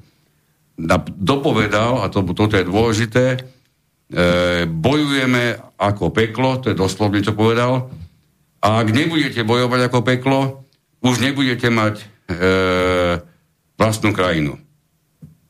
A objasnil ešte aj to, že dnešný protest by mal zostať pokojný. Je mňa absolútne nepochopiteľné ako si mohol Twitter dovoliť tento prejav, toto, to, to, toto gros toho prejavu, že má byť dostať ten protest pokojný, ako si ho mohol dovoliť prakticky okamžite vymazať. Tento prejav sa ani poriadne neobjavil, tak bol často mazaný a odčadiel.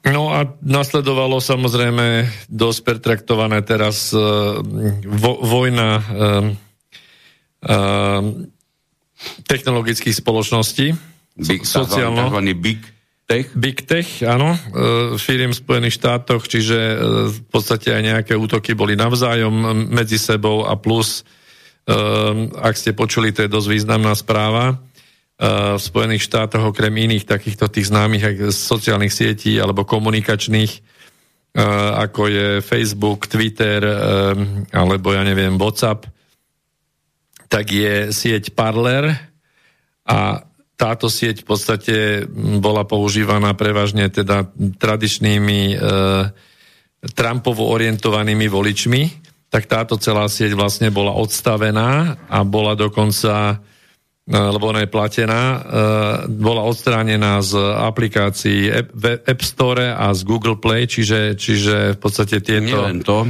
e, giganty ju vyradili. Amazon Web provider im, im dokonca hosting Čiže, čiže im zrušili priestor, na ktorom mali e, svoje, svoje celé e, webové rozhranie, uložené. Takže vítajte, vítajte v slobodnom e, svete, e, kde sloboda informácie je nadovšetko. Keď o tom hovoríme, nemôžeme vynechať niekoľko významných, aj významných, veľmi významných svetových politických predstaviteľov, alebo aspoň známych, ktorí sa vyjadrovali práve k tomu, čo vytvorili Big Tech, súvislosti s tým, že chceli umlčať ešte stále prezidenta Spojených štátov, poukazujúc na to, že podnecoval k násiliu. E, čakal som, čo ma to bude, čo ma to bude hovoriť e, taká, taká Merkelová. Naozaj e, veľmi som bol zvedavý, čo, ako, ako táto k tomu, k tomu zaujme aký postoj. Takže nemecká kancelárka označila zakázanie Trumpa na Twitteri za problematický tento, záko, tento zákaz a uviedla, že sloboda názoru je základným prejavom elementárneho významu. Toto včera vyslovil jej hovorca e, Stefan Siebert. E, dodal ešte, podľa Merkelovej do, do tohto základného práva je možné zasahovať ale podľa zákona a v rámci vymedzenom zákonodárcami, nie podľa rozhodnutia vedenia platformiem sociálnych sietí. Veľmi ťažko, ne, možno, teda možno nesúhlasiť s týmto názorom, političky s tvojej názormi obvykle rozhodne my dvaja nijak vážne nesúhlasíme. Prekvapivo sa dá ano, súhlasiť. prekvapivo, ale nebola jediná. Ja, som, ja nechcem pomínať všetkých, ale určite nemôžeme vynechať tak e, dôležitú figúru, pokiaľ ide o o zaujímanie postoju e, k Ruskej federácii, pretože sa vynikajúco vyjadril nečakane aj pán Navalny ako ústredná to postavička ruskej opozície proti Putinovskej. To, to, co sa mi asi iba zdá. To sa ti určite zdá. No takže vodca opozície e, je známy aj svojimi protikorupčnými aktivitami, a tento uviedol, že podľa neho zákaz je nepriateľnou formou cenzúry a nie, nie je založený na skutočnej potrebe, ale na politických preferenci- preferenciách Twitteru a podobných sociálnych médií. Navalny e, na Twitteri 10. januára uviedol, e, nehovorte mi, že dostal, tým myslel Trumpa, zákaz za porušenie pravidel Twitteru. Mne tu hrozia smrťou každý deň a mnoho rokov. Twitter ešte nikoho z nich nezakázal. Ej, priamo hrozia smrťou e, Navalnému a Twitter nikoho nezakázal. Toto si myslím, že je veľmi významný bod. A poznamenal okrem iného aj to, že tento model sa už prejavil aj v Číne, nielen v Rusku, keď veľké spoločnosti využili svoje postavenie na to, aby sa stali najlepšími spojencami vlád, pokiaľ ide o štátne zákony o, cenzúru, o cenzúre. E, pridal Navalny, že tento precedens budú využívať nepriatelia slobody slova po celom svete, teda aj v Rusku. Za každým, keď budú potrebovať niekoho umlčať, povedia, je to absolútne bežná prax, dokonca aj Trump bol zablokovaný na Twitteri.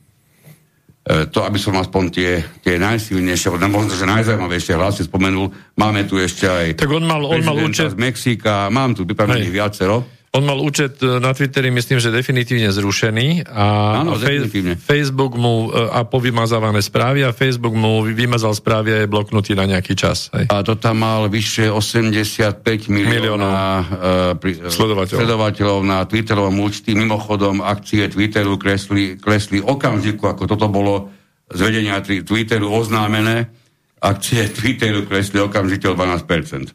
Ešte no, pondelok. A v tejto súvislosti ja som teda... teda hodnota akcií, tak. Áno, ja som v súvislosti s Merklovou ešte začul informáciu, že sa nechala počuť až tak v tomto význame, že je treba zákonom obmedziť možnosť týmto big tech firmám, aby kohokoľvek e, korigovali alebo nebude aj vymazali, že o výmaze môže rozhodnúť naozaj iba súd. A a na, na túto informáciu reagovali aj konkrétne napríklad polskí predstavitelia, kde, kde takisto sa teda jednoznačne postavili za to, že keď niekto z nejakej sociálnej siete bude vymazaný, tak môže o tom rozhodnúť naozaj iba súd, ale nie nejaký, nie, nie nejaký admin. Tu ináč e, neskutočne mm, zaujímavé tvrdenie, pretože ešte, ešte, ešte to mám jedného, a ten je tiež zaujímavý, Clement Bean, e, úradník Európskej, na európskej úrovni. Hovorí sa o, o nižšom ministrovi pre záležitosti Európskej únie, čiže prakticky zamestnanec Európskej únie. Ten uvedol, že bol šokovaný, keď e, sledoval, ako súkromná spoločnosť urobila takéto rozhodnutie a tvrdí, že mali by o tom rozhodovať občania, nie generálny riaditeľ musí existovať verejná regulácia veľkých online platformiem.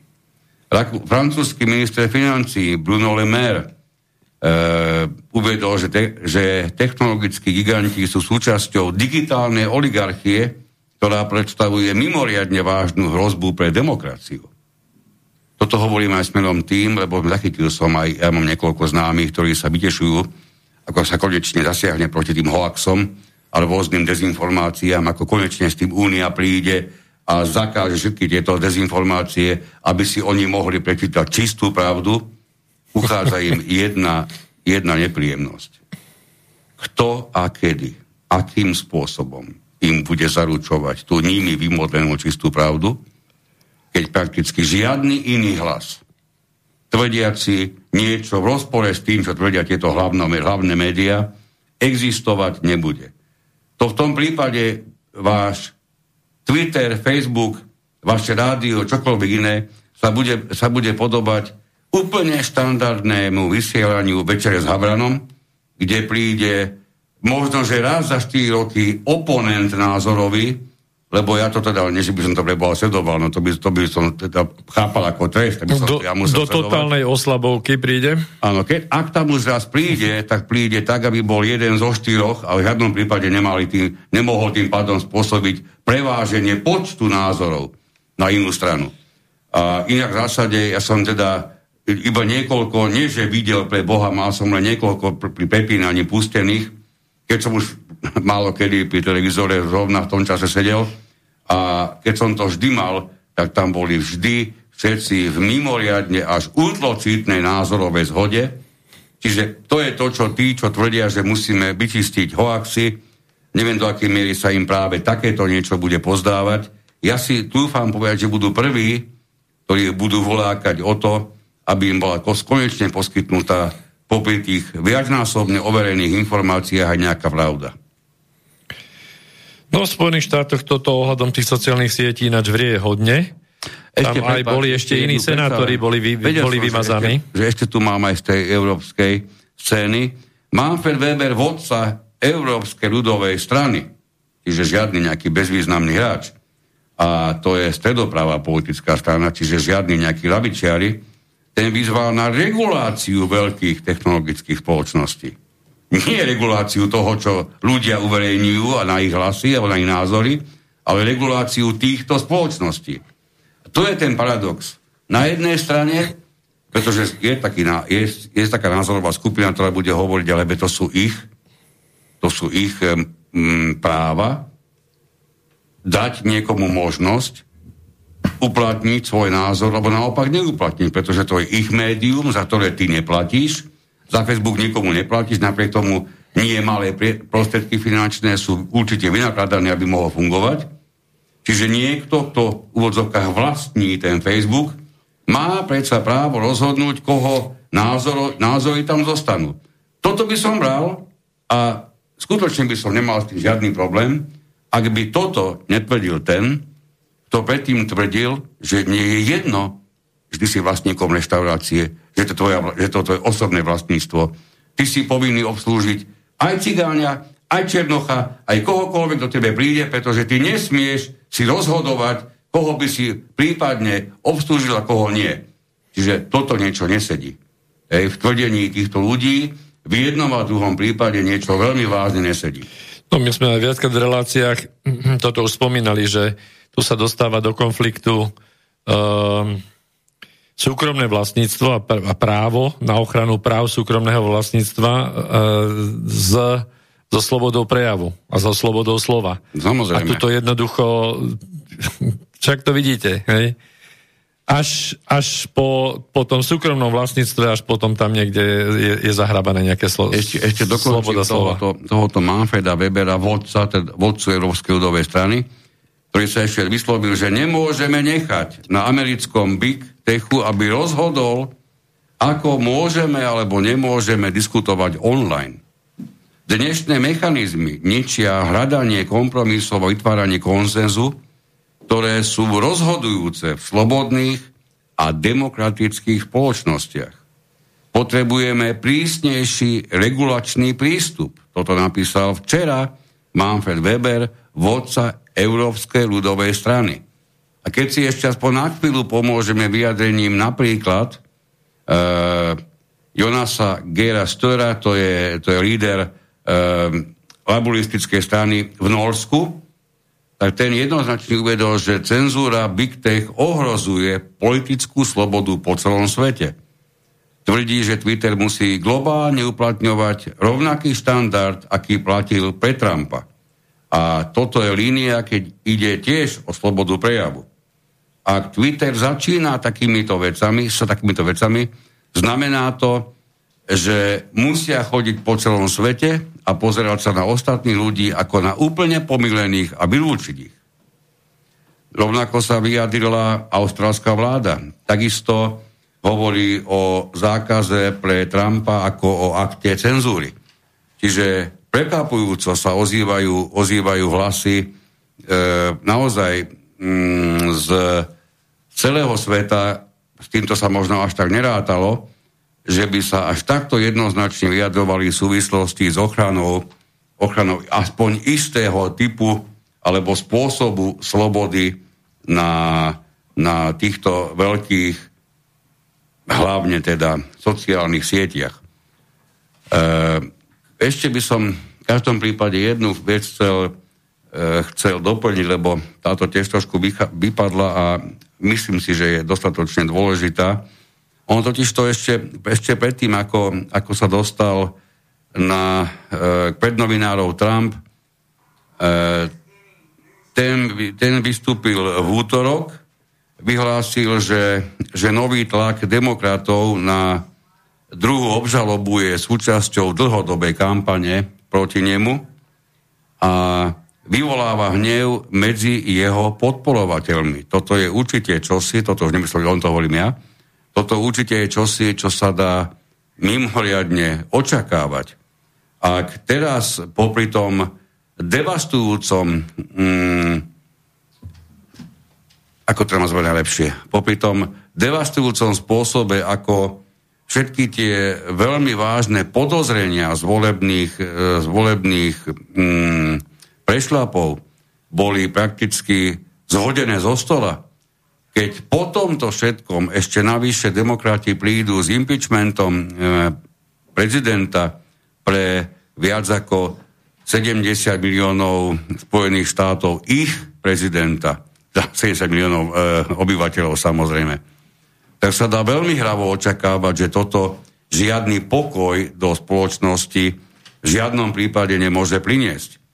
Čiže vyjadrenie, mm, dnešné vyjadrenie Donalda Trumpa je absolútne podľa môjho názoru na mieste.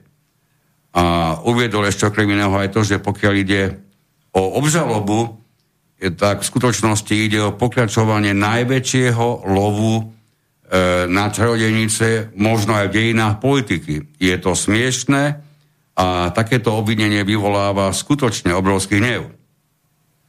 A zase aj dnes pred novinármi zopakoval výzvu na nastolenie pokoja. Povedal, že absolútne nechceme žiadne násilie.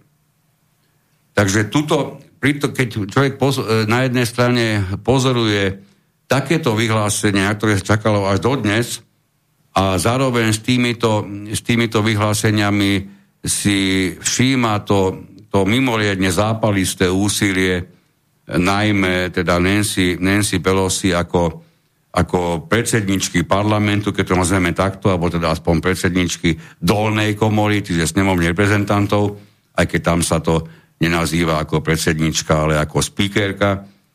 E, tá dokonca e, nie tak dávno, pred pár dňami kolegom e, napísala, že ak sa Pence, tým sa myslí viceprezident, a väčšina kabinetu nebude riadiť 25. dodatkom ústavy, čiže e, impeachmentom prezidenta, tak demokrati plánujú prísť s ďalšími obvineniami Prečo je do takéto situácie zapojený práve viceprezident?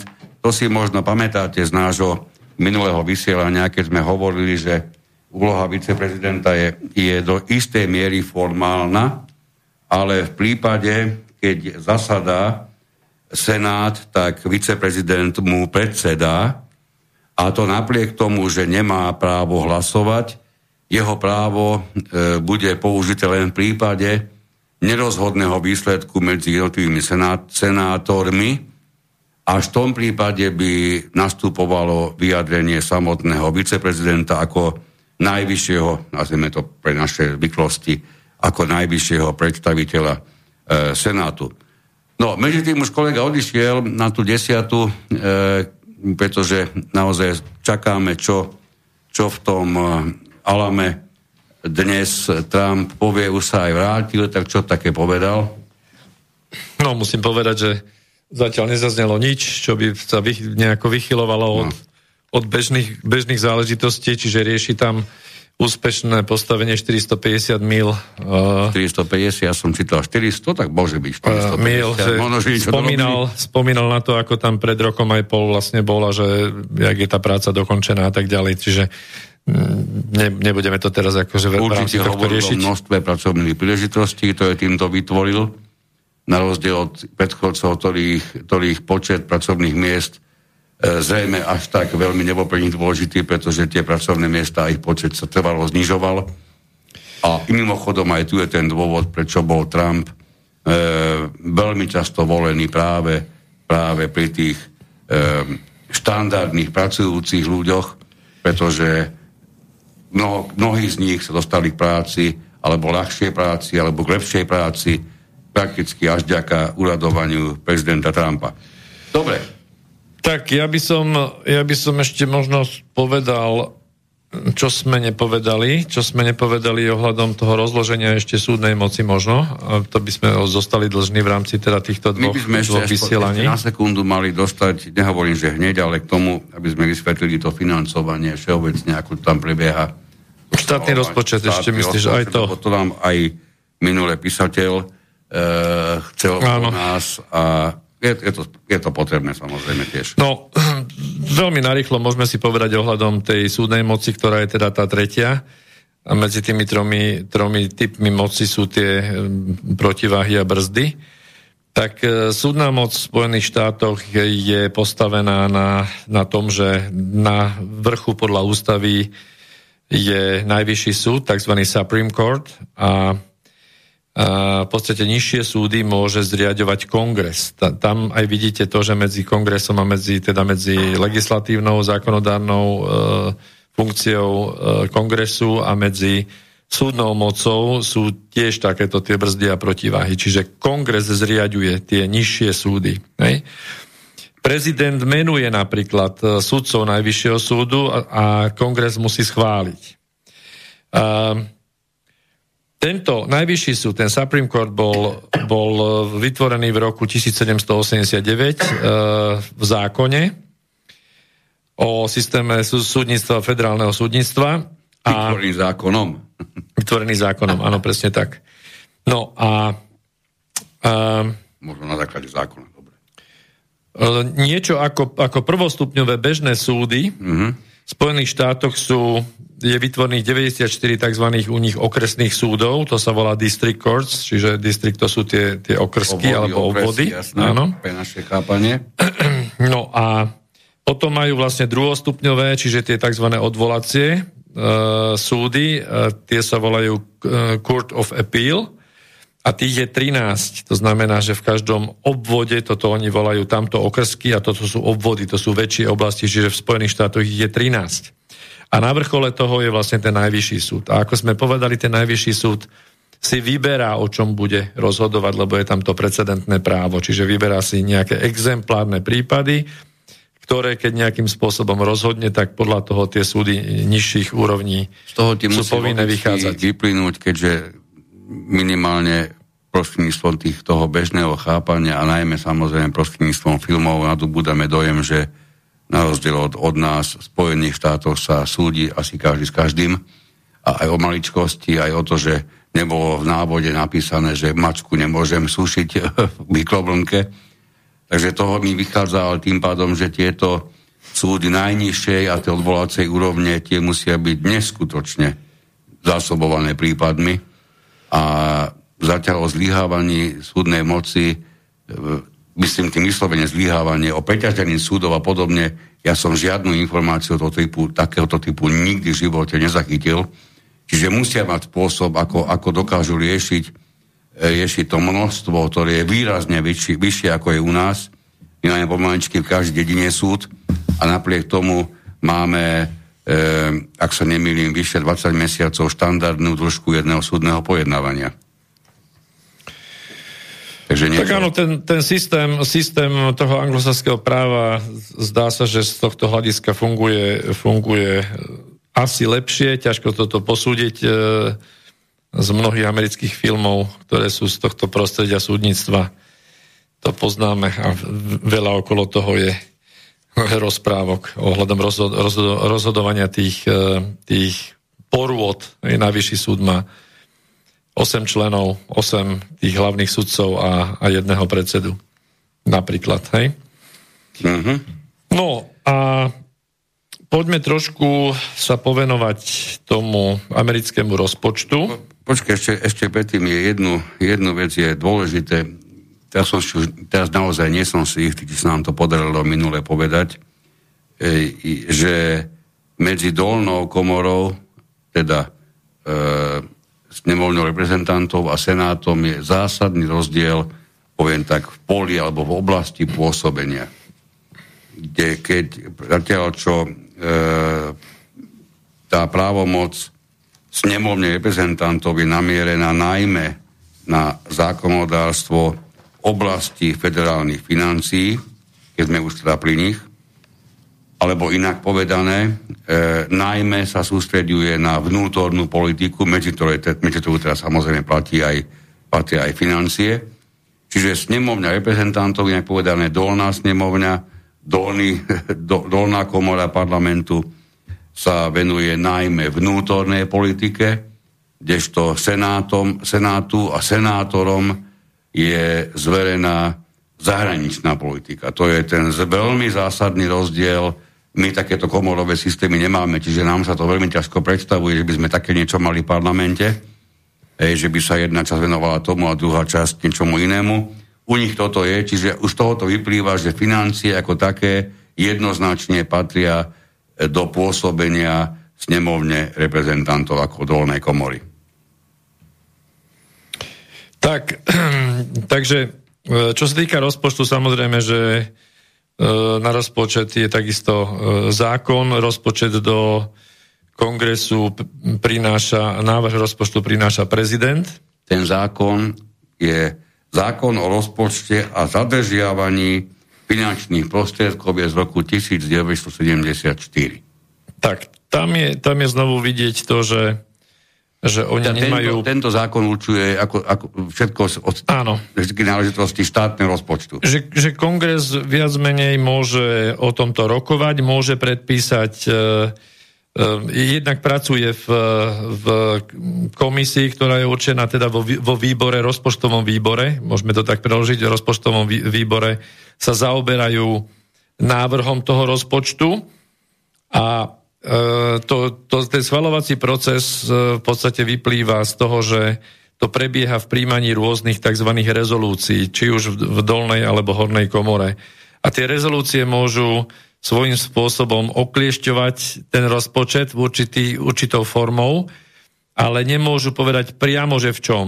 To, že aké tie jednotlivé položky kapitoly sa budú meniť, dajme tomu zvyšovať alebo znižovať, tak o tom rozhodujú v, v špeciálnych stálych výboroch rozpočtových. To je dôležité. Oni takisto, ako to poznáme u nás, majú stále výbory a tieto rezolúcie majú priamo smerovať tomu, aby sa koordinovali tie rozhodnutia o, tých štá, o, tom, o štátnych príjmoch, o štátnych výdavkoch a aby sa pri tom, keď sa to všetko bude prerokovávať, aby sa, aby sa prihľadali na, na, na tie názory, ktoré budú práve v týchto stálych výboroch odnievať.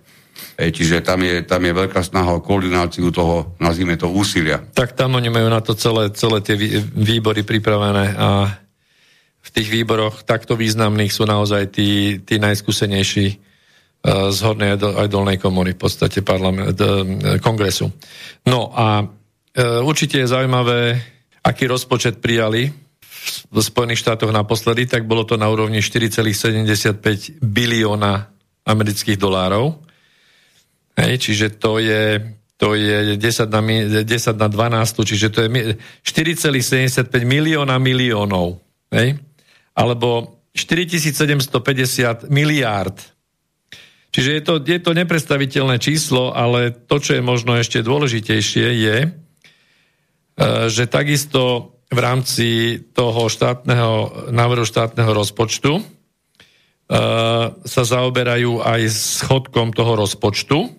A treba povedať, že viac menej na nasledujúcu dekádu rokov sa neočakáva nič iné ako, ako deficit, ktorý prekračuje alebo zhruba e, je na úrovni jedného bilióna dolárov. To znamená, že keď to zoberieme a zaokrúhlime, tak zhruba petina štátneho rozpočtu je, je vytvorený de, každoročný deficit. Celkový deficit Spojených štátov je 22 biliónov dolárov. Hej. Čiže to Čiže nie sú... viac ako 4, 4 ročné rozpočty. Mm, áno, presne tak. No. Dobre, skoro 5. Skoro 5 štátnych rozpočtov. Hej, napri... Jedna vec, ktorú, ktorú určite, neviem, či sme na to nezabudli. E, zákonodárstvo, pokiaľ ide o federálne financie, patrí do rúk snemovne reprezentantov. Ale celok, celý zákon, všetko, čo súvisí, prijíma kongres ako taký. Čiže nie už len, len dolná komora. Ej, čiže kongres ako taký. Konsenzuálne musí prijať, áno, aj horná aj dolná komora. No, čo je ešte zaujímavá, samozrejme položka a aj preto nejaké zrovnanie a pre, pre tú predstavu, tak samozrejme, že ten rozpočet sa skladá z viacerých kapitol, no a samozrejme ten vojnový vojenský rozpočet na, na ten ťažko dobývaný mier, ten je enormný. Aby ste mali predstavu, tak, tak je vlastne na úrovni 3 e, štvrte bilióna alebo 700, zhruba 20 miliárd uh, amerických dolárov, čo ide na, na armádu Spojených štátov, tam sa to ešte člení na ďalšie položky, ale v zásade výdaje na národnú obranu sú zhruba okolo 570 miliard a potom na vedenie zámorských operácií je 164 miliard. To už nie je až tak dôležité, ale to sú tie peniaze, ktoré sa míňajú presne na to, aby sa obospodaroval Afganistán, Irak a Stredný východ, Blízky východ, Africké štáty, Filipíny a kadečo. No. Toto všetko je, je poplatné určitej, určitej tradícii, ktorá, ktorá bola postupne zavádzaná do nielen amerického kongresu a nielen do, do amerického spôsobu života, do, aj si to budem povedať, do amerického myslenia Prvá z takých tých závažných tradícií sa dá označiť ako Jeffersonovská tradícia, samozrejme podľa tretieho prezidenta e, Spojených štátov a autora slávnej deklarácie nezávislosti. A je všeobecne táto tradícia považovaná za izolacionalistickú. izolacionalistickú, tak. Lebo e, tí, ktorí sú verní tejto Jeffersonovskej tradícii, e, tvrdili vždy, že Spojené štáty mali byť menej sústredené na šírenie demokracie do zahraničia, ako na jej zaistenie vo vlastných hraniciach. Zahraničie je pre americkú demokraciu podľa nich nebezpečné. A je veľmi ťažké propagovať a zabezpečovať demokraciu v zahraničí, a rovnako je to ťažké zabezpečovať aj doma. To je taký ten štandardný Jeffersonovský pohľad. Keď si pozrieme, že naozaj sú štyri druhy poradí, taká tradícia sa dá hovoriť o Jacksonovskej tradícii. Tá zase má pomenovanie podľa 7. prezidenta Spojených štátov. Andrewa. Áno, áno, samozrejme, Andrew Jacksona. A tam už prichádzame k tomu, že e, tvrdí sa o zástancoch týchto tradícií, že sú to populisti, veriaci e, na to, že, alebo veriaci tomu, že naj, najdôležitejším cieľom vlády Spojených štátov v oblasti domácej aj zahraničnej politiky by mala byť fyzická bezpečnosť a blahobyt amerického ľudu. Domnievajú sa, že by Spojené štáty nemali v zahraničí vyhľadávať spory, len v prípade, ak by boli napadnuté. Takže ešte stále sa určite veľmi vzdialujeme tomu, ako, ako, aká tradícia sa s vysokou pravdepodobnosťou, stačí sa nám pozrieť okolo po celom svete, čo nám aké správy vychádzajú odkiaľ a aké sú, tak zrejme tieto dve tradície v terajšej americkej politike veľa miesta nenachádzajú. Rovnako je to aj s Hamiltonovskou tradíciou podľa Alexandra Hamiltona, prvého ministra financií Spojených štátov, ten e, zase presadzoval a jeho stúpenci e, povinnosť štátu e, svojou zahraničnou politikou pomáhať presadzovať záujmy biznisu. Tu už sa dá povedať, že do istej miery táto tradícia je zachovávaná až do dnešných dní. A Hamiltonovci ako štandardní zastancovia tejto tradície e, požadovali vždy pevnú, pevnú pevné sku- zoskupenie medzi prepojenie vládou, medzi... prepojenie uh-huh. medzi vládou a veľkými podnikateľmi, a ktoré bolo podľa nich rozhodujúce aj pre domácu stabilitu a takisto aj pre ich aktivity v zahraničí. To už je vlastne korporativizmus, známky korporativizmu. Presne tak. A dlhodobo sa to úsilie sústredovalo najmä na to, aby sa e, na potrebu integrovať štát do globálnej ekonomiky, vo výhodnom postavení. Čiže to hovoríme už o Hamiltonovcoch, dokonca išli až tak ďaleko, že tvrdia, že obchod je potenciálnou príčinou mieru. No, A máme tu Wilsonovskú tradíciu ako štvrtú. E, zrejme, asi vám to meno určite povie dosť. Woodrow Wilson je podľa neho pomenované na, e, nádražie. Hlava, stanica v Prahe a možno niektorí viete, možno neviete, Prešporok sa mal tesne predtým, ako, sa, ako dostal meno Bratislava, sa mal volať Wilsonovo mesto. Presne podľa tohoto amerického politika, prezidenta Spojených štátov svojho času. Ktorý a, aj vplýval politicky na, na tvorbu e, ústavy našej. Presne tak, samozrejme. Hlavne on začínal a bol známy ako liberál, liberálny profesor. A to sa zrejme e, spolu s jeho južanskými koreňmi, on bol guvernérom New Jersey, podpísal aj na tom, čo zaviedol akú tradíciu. Takže podľa Wilsona Spojené štáty majú morálny záväzok a zároveň národný záujem šíriť americkú, dem, americké demokratické a sociálne hodnoty vo svete, vytvárať mierové medzinárodné spoločenstvo, spoločenstva, ktoré teda uznávajú úlohu práva. Tí ešte väčší nadšenci tohoto tvrdenia hovoria, že medzinárodné právo a Svetovú federáciu je potrebné požiadovať. Menší nadšenci, Wilsonovci sa nadchýňajú pre rôzne environmentálne alebo feministické programy. Keď si to dôsledne zhodnotíme, dnešná Amerika je zrejme najbližšia práve tejto Wilsonovskej tradícii, pretože pomaly neexistuje flak na na zemi, kde by nejakým spôsobom svoju časť demokracie nevyviezla. No, ty to tak pekne nazývaš, že tradícia.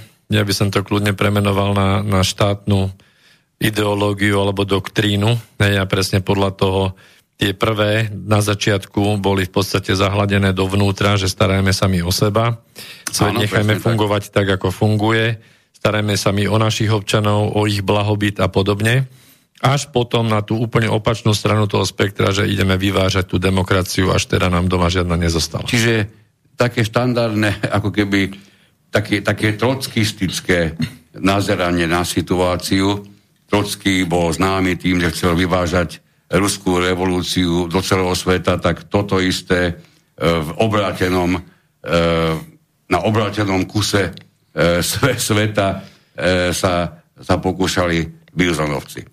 No, ja, ja si ináč myslím, že v podstate nejaké toto geopolitické zaradenie týchto súvislostí, ktoré tu rozoberáme teraz, nás určite čaká v najbližšom čase. Ako nechceli sme to miešať, to znamená, že tieto dve relácie sme využili, využili na to, aby sme mm, si aj my poriadne naštudovali ten celý systém, aby ste sa vy v tom vedeli lepšie zorientovať, naši poslucháči, poslucháčky aby sme potom dokázali spoločne v tých nejak, nejakých ďalších budúcich reláciách lepšie chápať tie prepojenia na tej celosvetovej úrovni, aby ste boli um, pripravenejší porozumieť tomu, že vlastne na celom svete sa, sa už uskutočňovala povedzme to ľavicová revolúcia, a, okrem Spojených štátov. Tak vyzerá to tak, že niečo podobné sa, sa chce udiať v Spojených štátoch práve teda v týchto dňoch sme toho svetkami.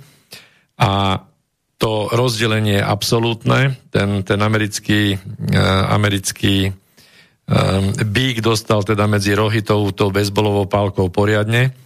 No a ako to bude pokračovať, bude to rozhodne za nás, myslím, keď hovorím pokračovať tým, že Spojené štáty sa musia jednoducho uh, odhegemonizovať a v zásade ich čaká asi rozpad, tak ako čakal rozpad Sovietský zväz ono svojho času je tu možno asi rok, niečo viac ako rok, sme o vysoko pravdepodobnom rozpade Spojených štátov už raz vysielali. Tak. A dnešok ukazuje, že naše schopnosti predvídať zase asi nebudú až natoľko bezvýznamné.